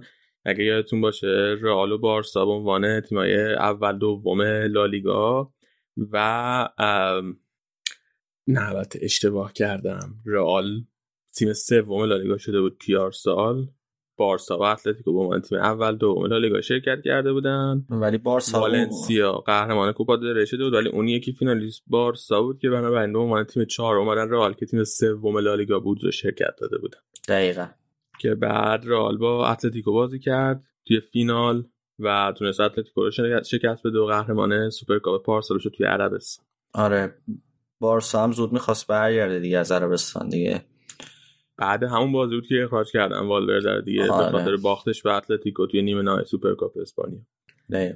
رئال امسال رئال قهرمان لالیگا بود بارسا نایب قهرمان لالیگا بود و اتلتیکو بیل اتلتیک بیلبائو و رئال سوسیداد دو تا فینالیست کوپا دل ری بودن که هنوز فینال کوپا دل ری بازی نکردن. دلیلش همینه که اینا اولین باره که یک فینال کوپا دل ری به عنوان دربی باسک قرار برگزار بشه و اینا می‌خواستن که هوادارشون بتونن بیان توی ورزشگاه که در حال حاضر به خاطر کرونا امکانش نیست. بنابراین بازی رو انداختن بازی فینال انداختن عقب گفتن توی April امسال برگزار می‌کنن. که حالا هنوزم به نظر میاد حتی تا اپریل هم نشه هوادارا وارد ورزشگاه بشن. و من نمی‌دونم حالا می‌تونن بازم عقب بندازن بازی و یا اینکه دیگه اپریل برگزار می‌کنن بازی. و دوباره به خاطر بعد شرط کرونا امسال نتونستن بازی رو ببرن عربستان برگزار کنن چون که نمی‌خواستن تیم مجبور بشن یه سفر طولانی برن برن به کشور دیگه. ریسک گرفتن کرونا واسه بازیکن و کارمندای باشگاه بره بالا. واسه این بازی تو هم اسپانیا برگزار کرد. توی بازی اول نیمه نهایی بارسا جلوی سوسییداد بازی کرد که توی پنالتی ها بارسا برد. حالا اون راجع به حرف می‌زنیم اما تو بازی دوم راجلوی بیل با بازی کرد. بازی که رالو همون ترکیبی که چندین و چند بازی پشت سر همه توی لالیگا داره باش بازی می‌کنه اومد توی زمین بازی کرد تقریبا. و این اولین موردی بود که واسه من به شخص خیلی عجیب من انتظار که واسه این بازی یا بازی کنه جوان تر بازی کنه که کمتر بهشون زمان بازی رسیده بتونن بازی کنن میانگین سن بازیکنای رئال تو این بازی سی سال بود. و الان مثلا مودریچ 15 تا بازی از 16 تا بازی آخری که رئال کرده رو فیکس بازی کرده. شرایط یکسانی واسه کروس هم هست هر وقت بوده بازی کرده واسه راموس هم هست هر وقت در دسترس بوده بازی کرده. واران همینطور لوکاس واسکز همینطور بنزما همینطور آسنسیو تقریبا هر وقت در دسترس بوده بهش بازی رسیده.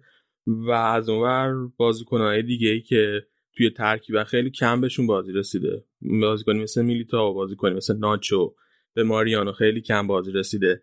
وینیسیوسی که خب بازیکن جوونه همه بهش امید دارن همه دوست دارن زیاد بازی کنه این خیلی کم بهش بازی رسیده.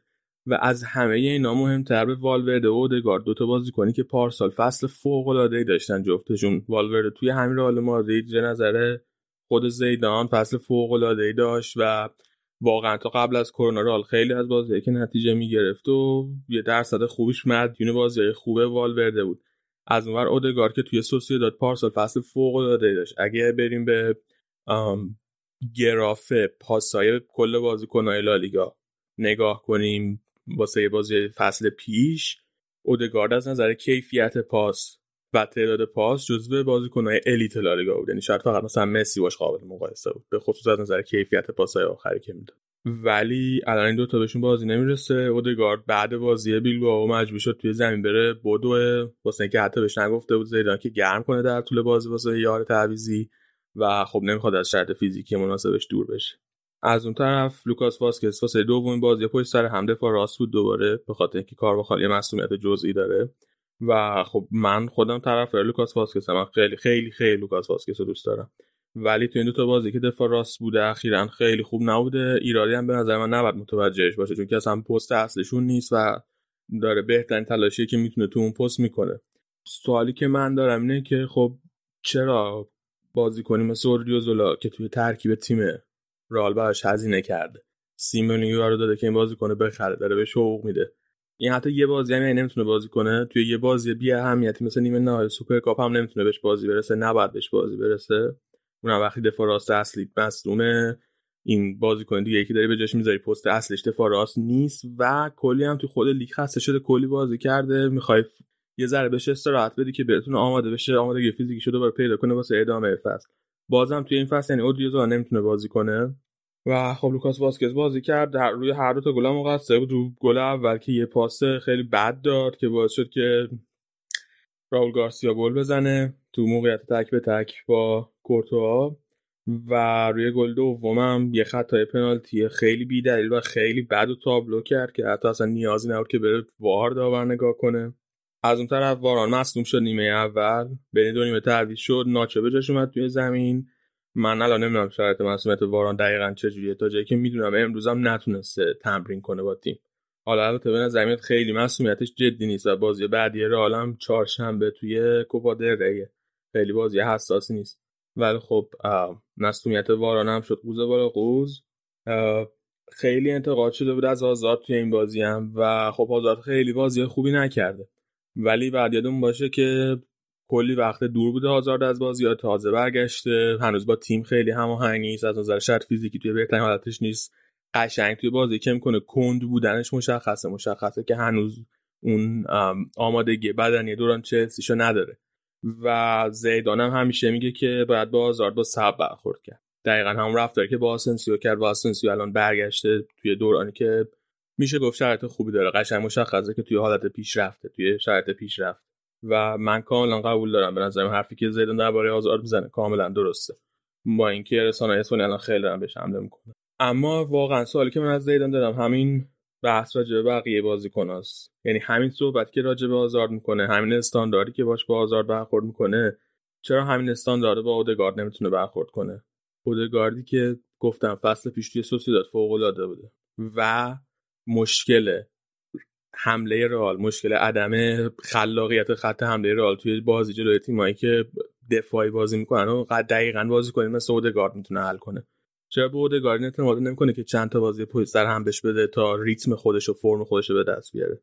یا یه بازی کنه دیگه. یوویچ بالاخره قضی جدا شد برگشت به فرانکفورت. تیمی که ازش رال از از اونجا آمده بود به رئال و 20 درصد حقوقش هم قرار فرانکفورت بده واسه 6 ماه آینده. بقیه حقوقش قرار خود رئال بده. توی بازی اولم که واسه فرانکفورت کرد توی 28 دقیقه دو تا گل زده. گل اولش یه ضربه یه روپای خیلی خوب زد. چرا همون اعتماد به یوویچ نشد؟ من به نظرم یوویچ بازی کنه بدی نیست و می‌تونست دست رئال بگیره توی روزایی که بهش نیاز داره. چرا هیچ وقت به یوویچ چند تا بازی پشت سر هم بازی نرسید؟ خیلی خیلی خیلی روی اعصاب این استانداردی که رئال داره روی که زیدان داره. الان بازیکنهای جوونی که رئال تو این چند سال داشته یه نگاه اگه بندازیم وینیسیوس دو سال توی رئال رودریگو دو سال توی رئال اودگارد خب الان تقریبا شده نیم فصل که توی رئال میلیتائو هم یک سال نیمه که توی رئال. این چهار تا بازیکن مشخصا از وقتی که اومدن توی رئال از نظر زیدان واقعا کسایی که بازیشون مرتب دارن فکر می‌کنن که اینا پیشرفتی که لازم داشتن کردن توی این مدت بازیکن جوون با استعداد با, با talent داره با استعداد میاد ولی بعد هی develop پیدا کنه هی بهتر و بهتر شه. آیا اینا develop پیدا کردن؟ آیا بهتر شدن؟ بازیکن بعدی. هیچ هیچ این چهار هم که فیکس هم نشد.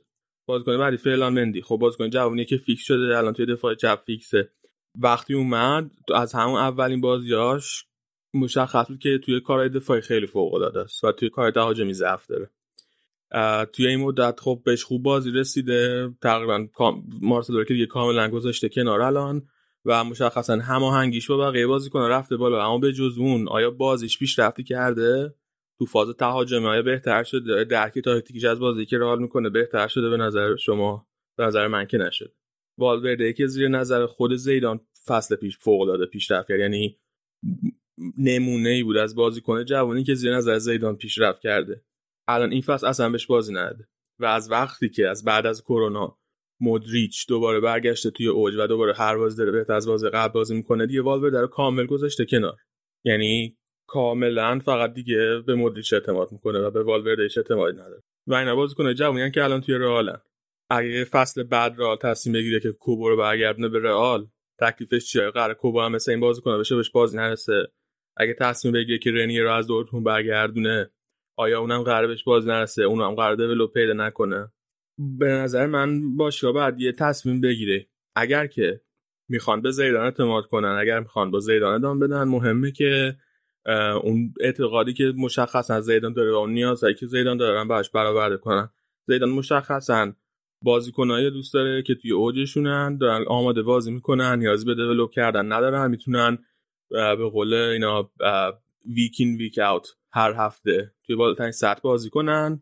بازیکنایی مثل مودریچ بازیکنی مثل کروس بازیکنی مثل راموس بازیکنی مثل بنزما بازیکنایی که دیگه توی مربی نباید منتظر بهتر شدنشون باشه. اگه می‌خوان با اینجور اگه می‌خوان با زیدان ادامه بدن خب و با این خب خیلی هم خوبه. ولی این بازیکن جوونا بعد یه فکری بالاشون بکنن. بعد قرضی بفرستنشون به باشگاه دیگه بعد با بفروشنشون با حق باز خرید بفروشنشون به باشگاه دیگه مثل شرطی که الان واسه رگلان توی نام درست شده. که اینا بتونن توی اون باشگاه بازی بکنن اینا بتونن توی اون باشگاه پیشرفت کنن و حداقل توی آینده رئال بتونه از اینا استفاده کنه وقتی آماده شده. اگر هم می‌خوان با همین بازیکنای جوون ادامه بدن و نمی‌خوان خرج کنن واسه بازیکنای جا افتاده خریدن اون وقت یا باید با زیدان صحبت بشه بگن که بابا از اینا استفاده کن اینا باید پیشرفت کنن آینده باشگاهن یا اینکه بعد با یه مربی دیگه یادم بدن اگه زیدان حاضر نیست این کار بکنه. و این شرایطی که الان هست من کاملا مقصرش و مدیریت می‌بینم که انتخابش نمی‌کنه که می‌خواد چیکار بکنه. البته شاید موقتی باشه این چیز مثلا ممکنه بازیکن جوون خفنم بگیرن دیگه. من صحبت هالند هست و امباپه و اینا اینا. شاید گزینه امباپه که امباپه که دیگه جوون نیست که. امباپه سنش پایینه ولی یه بار مورینیو راجع به رشفورد البته می‌گفت. ولی دیگه مثلا با 20 سال پیش فرق داره. نمی‌تونی با نگاه کردن به سن یه بازیکن بگی که چقدر تجربه داره.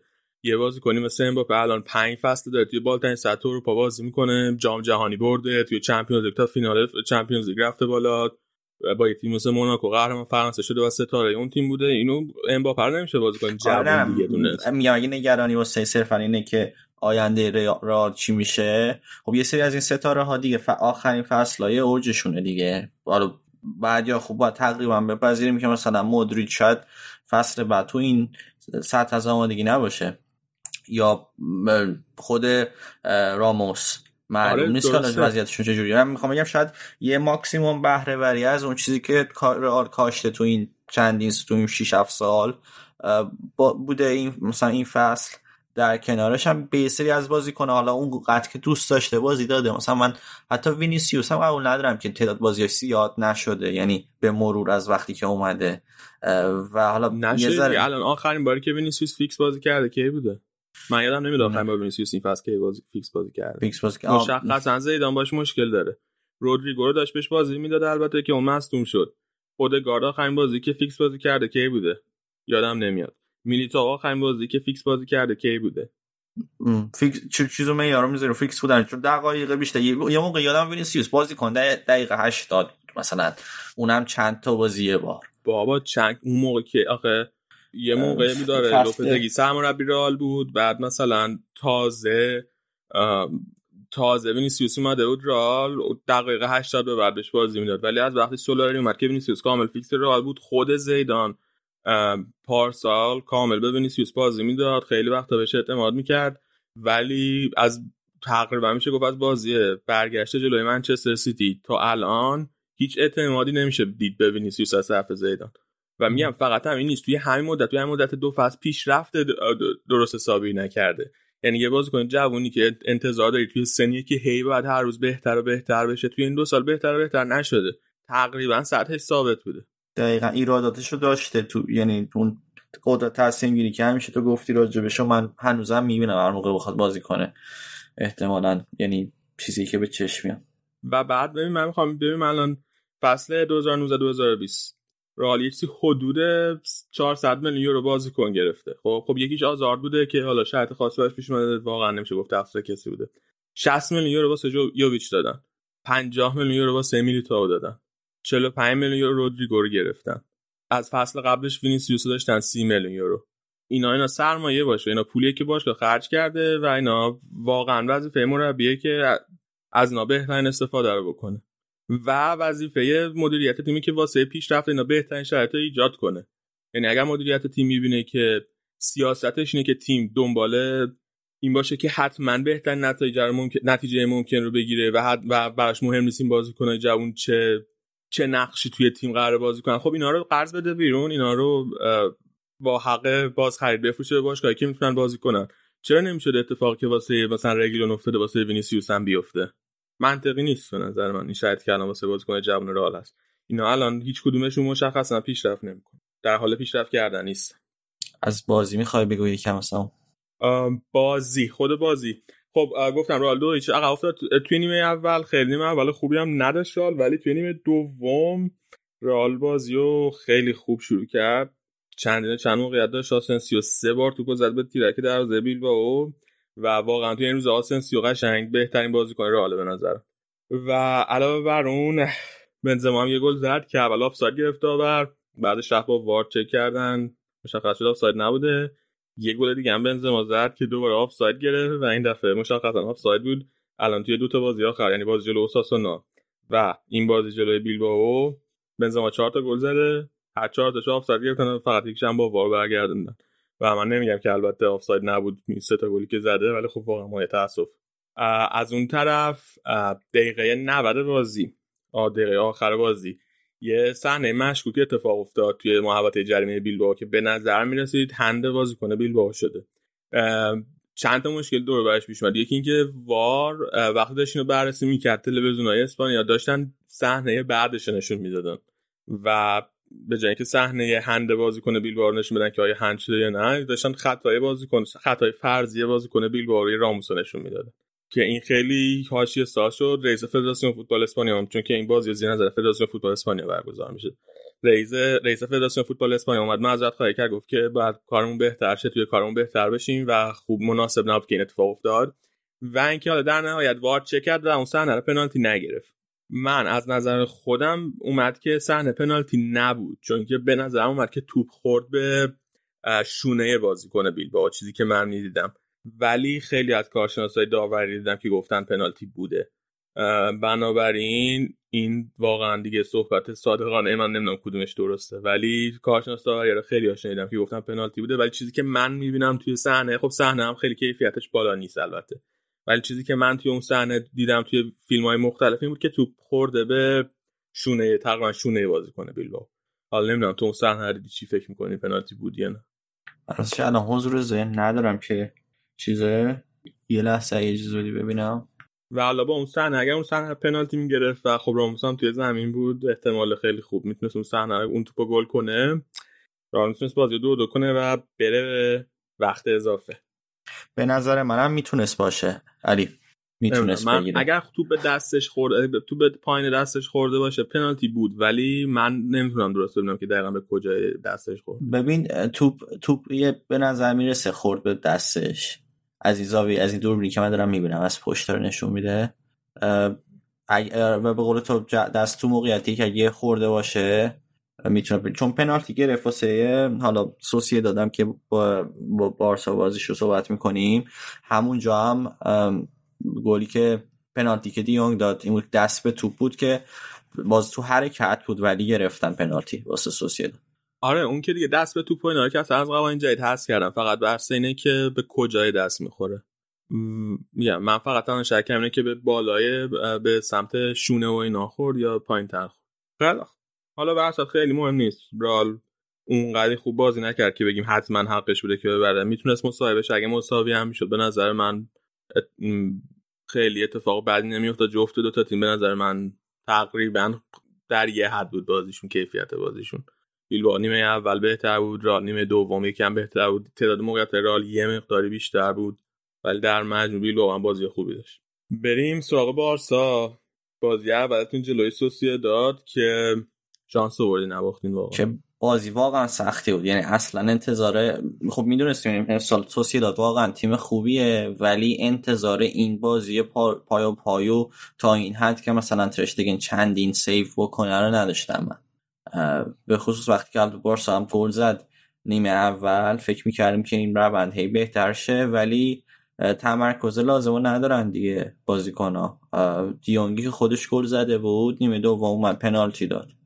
کلا بازی پر حادثه ای بود مثلا هر دو تا تیم 17 18 تا شوت زدن. دادا داد 17 تا بارسا 18 تا که تعداد خوبش هم تو چارچوب بود. بارسا 15 تا شوت تو چارچوب داشت. تعداد موقعیت که اینا ایجاد کردن زیاد بود. و گلم داشت دیگه. یعنی دو تا گل تو طول بازی داشت و بعد که کشید به پنالتی. یه صحبتی می‌خواستم راجع به تشتگیم بکنم. این بازی کنیه که تو طول این حالا چند سالی که ما داره داریم میگیم بارسم یه ذره اومده تو افت حداقل دو سال اخیر. یکی از منظم ترین بازیکنها و با ثبات ترین بازیکنهای بارسا ترشتگن بوده. امسال هم واقعا خوب بوده. و این چند تا سیوی هم که تو این بازی کرد قشنگ به من اینو یادآور شد که حقش نیست واقعا که جام نگیره. انقدر که این بچه خوبه. الانم بالای 150 تا بازی واسه بارسا کرده. واقعا تعداد اشتباهاش کمه. تو خروجاش عالیه همچنان. شوتایی که می‌گیره دست مخالفایی که واقعا خوبه. من امیدوارم تیم ملی آلمانم بتونه من نویه رو نمی‌بینم بازیاشو ولی بتونه بازی کنه. حداقل به حق و حقوقش اونجا برسه. اگه حالا ما تو باشگاه نمی‌تونیم واسه جام بیاریم. دو تا پنالتی جام بیاره واسه باشه. یعنی چی؟ ما نمی‌تونیم جام بیاریم. نه یه مجموعه تیم دیگه. من میگم اون کارشو داره انجام میده واقعا. دیگه من یعنی به عنوان دروازه‌بانی که بالاترین سطحه و هر بازی چند تا سیو داره پنالتی گرفت تو این بازی. دوتا. حقش بیشتر از این است یعنی بارسا مجموعه بارسا بازیکناش اون تمرکز همه نداشتن تو این بازی هم. یعنی نوسان دارن همشون. دیون خودش گل زد. جزو خوبا بود. نیمه اول نیمه دوم یه پنالتی داد به حریف و بعد آخر بازی هم که پنالتیشو زد به تیرک. خواهم بگم همه بازی کنه دست مثلا جزو خوبا بوده تو این چند وقت اخیر ولی اونم اشتباهاتی داشته. آلبایی که حالا راجب بازی با بیل با راجب صحبت می‌کنیم. بعضی وقتا خیلی خوبه کار هجومی قشنگ مثل مارسلو شده. تو فاز هجومی انقدر خوبه و انقدر به پاسای مسی می‌رسه و خوب فرار می‌کنه که میگی قشنگ کلی موقعیت ایجاد می‌کنه از طرفی میاد و تو دو تا صحنه قشنگ خوابش می‌بره. بارسا گل می‌خوره. می‌خوام بگم همه بازی کنه نوسان داشتن تو این مدت. حداقل زمان کمان. قبلش هم دوران ستین همش بازیکن دوچاره همچین اشتباهاتی بودن. یعنی لانگ لب داشته پیکه داشته. بازیکن جوونا حتما داشتن. یکی از کم نوسان ترین بازیکنهای بارسا می‌خوام بگم تو یک دو فصل اخیر تشتگی بوده. فکر کنم خیلی هم نمره بالایی گرفت تو این بازی. نمرش از همه بازی کنه به غیر از گریزمن بالاتر شد تو این بازی.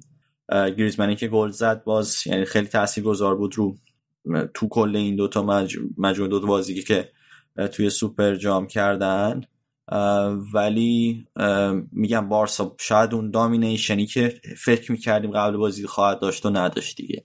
از طرفی مسی هم مستون بود و به این بازی نمی‌رسید. یه نگرانی اون به وجود آورد ولی انقدر به گریزمن مجموعه و خب دیونگ تا حدی تو کار هجومی خوب شدن و هماهنگ که حتی نگران اونم نبودیم. یعنی انقدر اینا تحرک دارن که موقعیت ایجاد کنن. و به قول من خلاقانه بازی کنن. از طرفی سوسیه دادم خیلی منظم دفاع می‌کرد. یعنی تو بحثایی که باید می‌خواست که بازی رو کنترل کنه و مدیریت کنه خیلی خوب دفاع می‌کرد. این هم سختش کرده بود بارسا. بازی رو در مجموع خب یک یک شد تو وقت قانونی به پنالتی کشید. پنالتی هم که گفتم پیانیچ زد گل و دمبله زد. و دو تا پنالتی هم تشتگن گرفت. از طرفی ما دیون خراب کرد و گریزمن که زد به آسمون توپو. یعنی در مورد اونا فقط یه پنالتی گرفت. و خیلی جالب بود که گل سود به مرحله بعد و پوچ زده بود که خیلی دیرم اومد بازی. فکر کنم بعد 90 دقیقه اومد. یه چیزی که خیلی عجیبه این تعویضای کمانه که خیلی دیر معمولا اتفاق میفته حالا این بازی بازی حسفی بود. شاید انتظامی رفت که بکشه به 120 دقیقه حق بش میده ولی خیلی از تعویضایی که قرار روند بازی رو بهتر کنه و می‌تونه گذار باشه خیلی دیر اتفاق میفته قبل بازی با بیل با خیلی صحبت این بود که آیا مسی به بازی می‌رسه نمی‌رسه چه اتفاقی میفته چون مصدومیتش هنوز بود. و ما نمی‌دونستیم که حالا میارزه بازی کنه. نمیارزه. واقعا در مجموع بخوای حساب کنی سوپر جام واسه تیمی مثل بارسا و اهمیت رو نداره واسه شخص من حتی. ولی مهم بود که بعد از مدت ها اینا دارن جام می‌گیرن و بیان و با تمام پتانسیل بازی کنن. و دیدیم که جواب هم داد. یعنی نیمه اول خب روی اون پاسی که داد به جوردی آلبا تاثیر گذار بود مسی. یعنی گلی که گل اولی که گریزمن زد. خودش یک و دو در واقع با جوردی آلبا کرد. بعد روی روی باندش گریزمن گل اول زد. مسی تاثیرش رو گذاشت. تا شاید می‌گفتیم که خوب شد که به بازی رسید.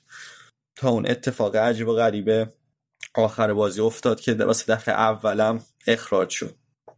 می‌خوای یه ذره راجع به صحنه اولی صحنه اخراجی صحبت کنیم ولی بعد برگردیم به ادامه اتفاقات دیگه بازی. صحبت خیلی دیگه. خیلی آره اینکه به این مرحله رسیده عجیب بود. حالا شاید فشاری بود که تو طول بازی که اسمی کرد و کلا قبل بازی و مصومیت خستش هم کرده بود و اینا. ولی چیز عجیبی دیدیم ازش دیگه.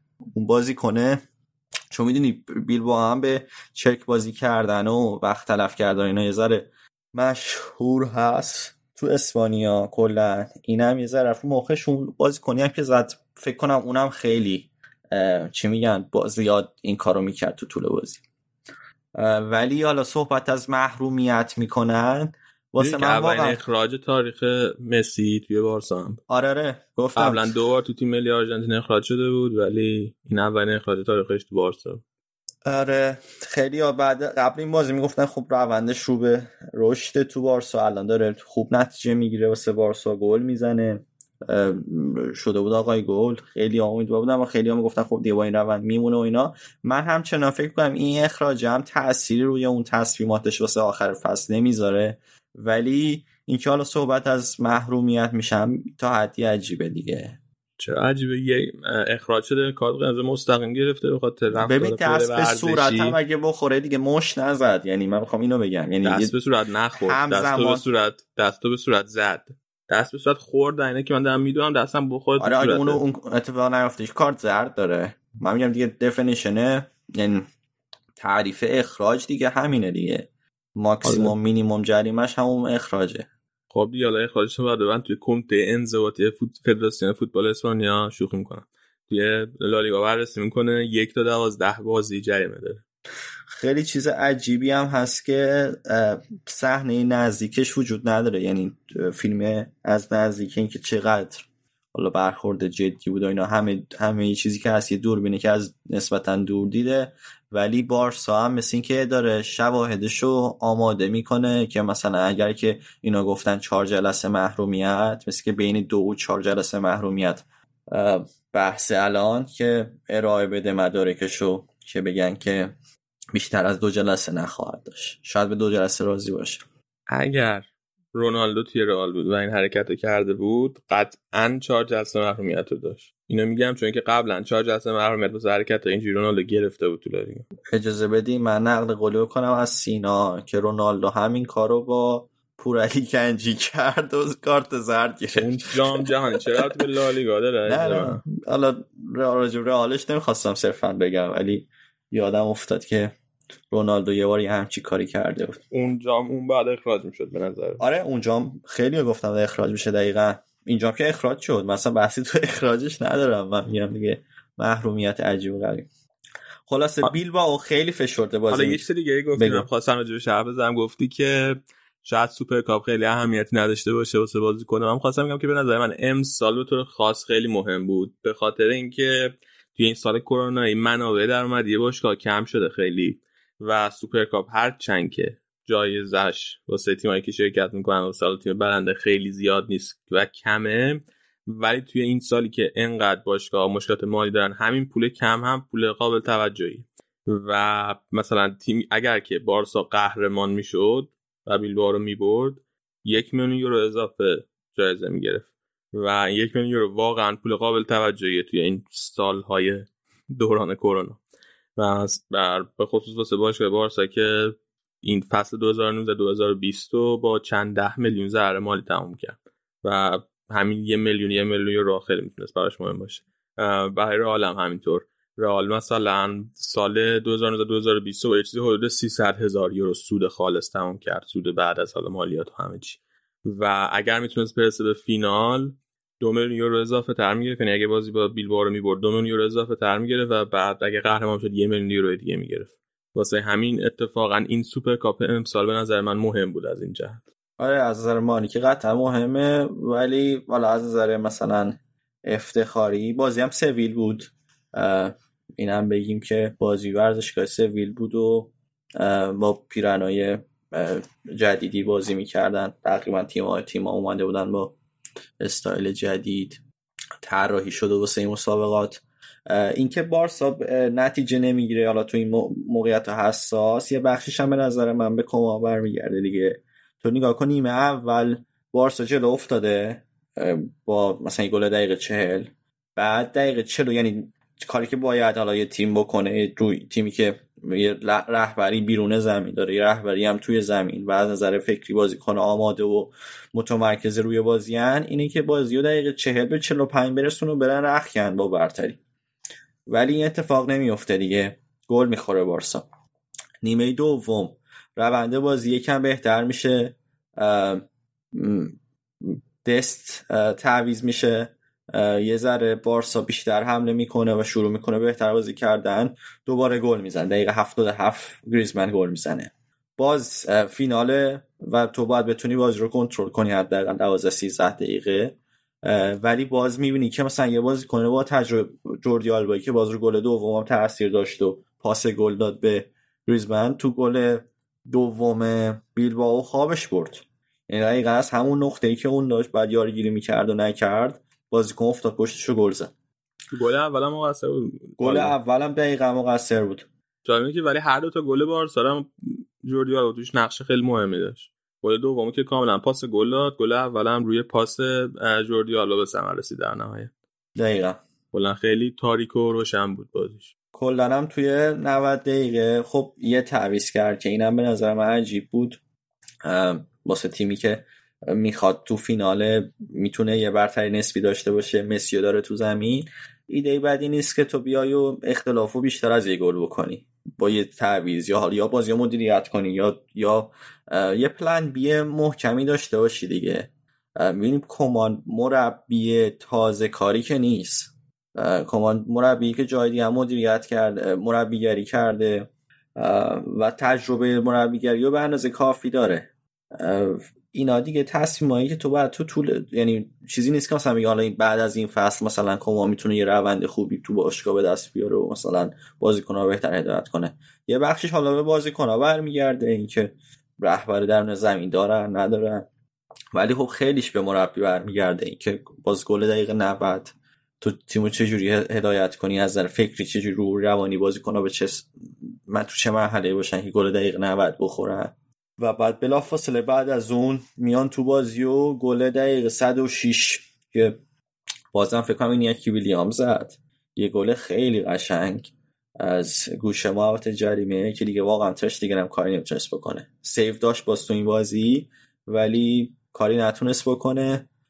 باز تعویزای دیر و کم تاثیر حالا یکیش این بود که کار اومد نیمه دوم جای لانگله. باز پوج آورد دقیقه 97 یعنی پوج پوج که من انتظار داشتم با اینکه با اون تمرکز که از خودش نشون داد واسه پنالتی آخر تو بازی با داد وقت بیشتری تو این بازی بازی کنه. می‌تونست حداقل دقیقه 60 65 بیاد. دقیقه 97 جایی که همه بازیکن‌ها شفتن و تیم داره تو وقت تلف شده میوازه پوجو میاره که خب چی می‌تونی انتظار داشته باشی از این بازیکن جوون که تو طول فصل باهاش اینجوری برخورد کردی اینقدر بهش بازی کم دادی؟ و خب دقیقه 118 بود که اون اتفاق عجیب افتاد. بارسا توپ یعنی توپ دسته بازی کنه وارسا بود بعد رفتن ما چه نرسیدن ولی صحنه وار چیز کرد که دیده بودن مسی رو مثل که زده. جالبه داورم رفت صحنه رو دید دوباره. بعد اومد کارت قرمز داد به آلبا که آلبا میگفتش که من نبودم یکی از اینا بود. فروخ کاپیتان و کاپیتان هم خودش از اون رفت بیرون. می‌دونست نفروخ که چرا داستان آخ... عوض آخه آلبا کارت زردم داشت. ولی این قرمز مستقیم بود. بعد آلبا می‌گفت باز دوباره من. ای کاش آلبا رو اخراج می‌کرد. بعد همین می‌خوام می‌خوام بگم خیلی از این اتفاقاتی که تو طول این بازی ها میفته به نظر من مدیریت دیگه مدیریت روحی روانی بازیکن هست که هیچ کیش که تو این چند سال نتونسته درست انجام بده واسه بارسا. سیتی نتونسته کوما نتونسته والورد هم نمی‌تونست تو شرایط مهم. و رومو هنوز یادمونه. لیورپول آنفیلد هنوز یادمونه. خب یه مارسلینو. بگو بگو مارسلینو مربیه. مارسلینو. آره مارسلینو. مرب... سه تا بازی کرده واسه به عنوان یعنی سه تا بازی نکرد سه تا بازی مربیه. بیلوا بوده از بعد از اینکه اومده. دو تا جلوی بارسا یکی جلوی رئال. دو تا از این سه تا بازی برده تو سوپر کاپ. یه دونه بازی جلوی بارسا توی لیگو سه دو خیلی نزدیک باخته. و مارسلینو وقتی اومد مربی بیلباو شد خب مشکل داشت با هوادار بیلباو به خاطر اینکه توی فصل 2008 موقعی که مربی سانتاندر بود و بعدا وقتی مربی ویارال بود تقریبا 7 سال بعد از اون موقعی که مربی سانتاندر بود توی بازیایی که تیماش با بیلباو داشته, داشته بودن خیلی انتقاد کرده به سبک بازی تیم بیلباو که از نظرش خیلی دفاعی و غیر سازنده بود. حالا جالب خود مارسلینو مربی به نسبت دفاعی ولی وسط حسابی انتقاد کرده از بیلباو و داوری تیماش داوری بازی تیماش جلوی بیلباو واسه همین خیلی چهره محبوبی نبود توی بیلباو الان با این قهرمانی من فکر کنم که دیگه قشنگ نظر هوادارهای بیلباو رو به خودش جذب کرده. به خصوص که دوتا بازی خیلی خوبم داشت. یعنی هم بردن هر دوتا بازی و همین که بازی های خوبی کردن و بردن. تو حالت دفاعی نبودن. هم جلوی رئال و به خصوص جلوی بارسا بازی خیلی خوبی کردن موقعیت گلم زیاد داشت. دقیقا. بازی هم باخته بودن و برگردوندن. یعنی در واقع کامبک آره، زدن بازی بار جلو بارسا. رو دوباره عقب افتادن و کامبک زدن. و یه مشکل خیلی مهمی که داره توی بیلبائو مهاجم گل زنه که قبلا راجبش حرف زدیم. بیلبائو بعد از اینکه آتوریز بازنشسته شد هنوز نتونسته باز کنه خوبی و برایش برای جانشینش جذب کنه. و حالا بعد ببینیم چیکار می‌کنه. تا آخر فصل. آیا می‌تونه واسه مثلا سهمیه لیگ اروپا رقابت کنه یا نه؟ خیلی خوب شوت می‌زنه تیم تاجیک یکی بازیکن دارن اونایی اسمش یکی هم همینه که ویلیامز خیلی خیلی خوب بودن تو این بازی با بارسا. بعد خود مارسلینو هم بعد بازی گفته بود که حالا من که یه مدت کوتاهی اومدم چیز ولی تمام کردیت این قهرمانی می‌رسه به بازیکن فکر کنم سومین قهرمانی بیلباو تو اصلا سال 87 به بعده. یعنی زی تاریخ خیلی قدیمی. دو سه بار تا الان قهرمانی داشتن. خیلی خوب. حالا اینا آخر هفته که دوباره بازی لالیگاست تا قبل از روز شنبه همی سری بازی کوپا ری برگزار میشه. رال چهارشنبه بازی داره تو کوپا دل ری که قراره بازیکنای جوان ترش بازی کنن بازیکنایی که تا بهشون بازی نرسیده. و فکر کنم بارسا هم تیم قطعا بازی کوپا دل ری داره که برگزار کنه. تنها شک کردم چک کنم. آره بارسا هم بعد جلوی کورنیا بازی کنه. پنجشنبه. جلوی همین تیمی که اتلتیکو مادرید حذف کرد. ببینیم بارسا هم می‌تونه حذف کنه یا نه. ما قبلا یه بار مثل این تیم رو بردیم یک دو سال پیش. انتظار الان دیگه دوباره بعد ببرینشان آره اوکی. برف نیاد اوکی. یه چند تا خبر دیگه هم می‌خوام راجع بارسا بگم. یکی اینکه حالا گریزمن هم بعد ما بازی چی صحبت کرده بود گفته که اکثر مشکلات و مشکلات دفاعی بود. تو دفاع اصلا با هم خوب صحبت نکردیم و ارتباط برقرار نکردیم. یکی این خبر آقای اریک گارسیا بود که اومد و قرار شد دیگه حتما تو ژانویه نیاد. یعنی صحبت 5 میلیون دلار واسه ژانویه بود. قرار شد که قطعا دیگه ژانویه نیاد و بعد فری ایجنت بیاد احتمالا تابستون فاینال دومم به باشگاه لینک شده که اونم به زودی فری ایجنت خواهد شد و خب بازیکن هلندیه و مثلا در کنار یونگ احتمالا بازی می‌کنه تیم ملی هلند و خب کمانم با جفتشون می‌تونه ارتباط خوبی برقرار کنه و می‌تونه ترکیب خوبی باشه واسه یه بک بارسا. از طرفی هم ناپولی علاقه نشونده بده به فیرپو. که حالا اونم ممکنه این چیزی که خبری که میگم از موندو دیپورتیوه که اونم ممکنه که یکی از خروجی های باشگاه بشه تو ژانویه ولی احتمالا ورودی نخواهد داشت باشگاه. این موضوع اریک گارسیا که گفتی؟ جالبه. اریک گارسیا رو فکر کنم هفته پیشم گفتیم. توسکتس که الان مدیر موقت بارسا توافق کرده بود با سیتی که اینو با یه مبلغی بین 4 تا 8 میلیون یورو. 4 میلیون یورو ثابت و یه 4 میلیون یورو دیگر جزو آپشن های قرار دادش بتونن بخرن ولی شرطی که گذاشته بودن این بود که همه کاندیداهای مدیریت بارسا بعد موافقت کنن با این انتقال قبل از اینکه بتونن قطعیش کنن. که توی جلسه که گذاشته بودن فونت موافقت کرده بود با این قرارداد ولی لاپورتا و اون یکی آقای چیه تلفظ اسمش هم فریشا. فریشا آره. اون یکی مخالفت کرده بودن و برای همین قرارداد سر نگرفته بود که آره. یه سری هم شاکی شده بودن از بارسا که چرا موافقت نکردن نه حالا من فکر می‌کنم که دلیلش اینه که احتمال لاپورتا پاشو بشه خوش فکر که احتمالا قرار ببره انتخاباتو. و اینکه باز چه بازیکنی بگیره چه بازیکنی نگیره با چه قیمتی بازیکنو بگیره دوست داشته خودش تصمیم بگیره. به خصوص که اریک گارسیا تابستون بازیکن آزاد میشه و احتمالا میشه خودش گفته 4 تا 8 میلیون یورو واسه 6 ماه ماکسیموم نمیارزه احتمالا. تو ذهنش اینجوری گذشت. آره شاید تو این مقطع چون بارسا واقعا الان یه تعدی امیدش واسه لالیگا از دست داده. می‌تونست یه, یه دفاع وسط می‌تونه خیلی تاثیرگذار بشه تو روند بارسا ولی حالا که اینقدر دیگه به قهرمانی تو لالیگا نزدیک نیستیم شاید بازم خرج بی خود باشه.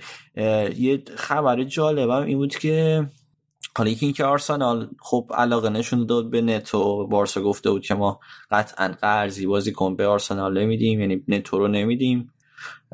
اگه که مثلا پیشنهاد خیلی خوبی واسه فروشش باشه ما در نظر می‌گیریم. نتو رو 2019 از والنسیا گرفتن که الان تا 2023 هم فکر کنم قرارداد داره. یکی اینکه یه دونه هافبک دفاعی گرفته بود بارسا. ماتیوس فرناندز اونم برزیلی بود و هیچ موقع بازی نکرد. اونم آلاویز بهش علاقه نشون داده که باز قرضی بره اونجا. این که خب خیلی هم عجیب بود چون که اصلا تو لالیگا بازی نکرده. ولی اینکه حالا آلاوز در نظرش داشتن و بهش واسش پیشنهاد دادنم خودش خیلی جالبه. و آخرین خبر این که انتخابات باشگاه هم تا سال تا مارچ امسال یعنی هفته مارچ فکر کنم عقب افتاد. تقریبا سه ماه. تقریبا نه دیگه قرار بود 20 20 ژانویه 25 ژانویه باشه. میشه یک ماه و نیم. هفته مارچ. فوریه مارچ. 25 ژانویه تا 25 فوریه یک نه تا هفته آره دیگه تا یه ماه و نیم یه ماه و نیم عقب افتاد. یه ماه و نیم یا سه اوکی یه ماه و نیم. تو ماه سه افتاد. ولی فکر کنم الان لاپورتو جزو کاندیدا اصلی باشه همچنان واسه اون. از طرفی هم روساد علی گفتی که انگار رأیاش امضاهاش مورد دار بوده و تایید نشده. آره امضایی که لازم داشت همش تایید نشده و بنابراین نتونسته شرکت کنه و اسمش رد, شد. رد شده. بنابراین انتخابات بارسا انتخابات سه اسبه خواهد بود بین آقای لاپورت آقای فوند و آقای فریشا. فریشا. من اسم اینو آخرم یاد نخواهم گرفت. خیلی مهم نیست چون بعیده واقعا ببره انتخابات. بیا تمرکز کنیم رو لاپورتا خیلی خوب دستتون در نکنه که تا اینجا گوش دادین. دمتون گرم. همونطور که گفتم بخش ایتالیا رو یه اپیزود دیگه دو سه دیگه میدیم. اونجا سینا و یکی از بچه ها که حالا خواهی دید کیه اونجا ایتالیا رو برگزار خواهند کرد. یادتون نره پادکست ما رو به همه معرفی کنین. به دوستاتون به آشناهاتون به اونایی که فوتبالی هن. توی گروه تلگرامی مختلف بفرستین تا همه گوش بدن. تا اپیزود بعدی خدا نگهدار.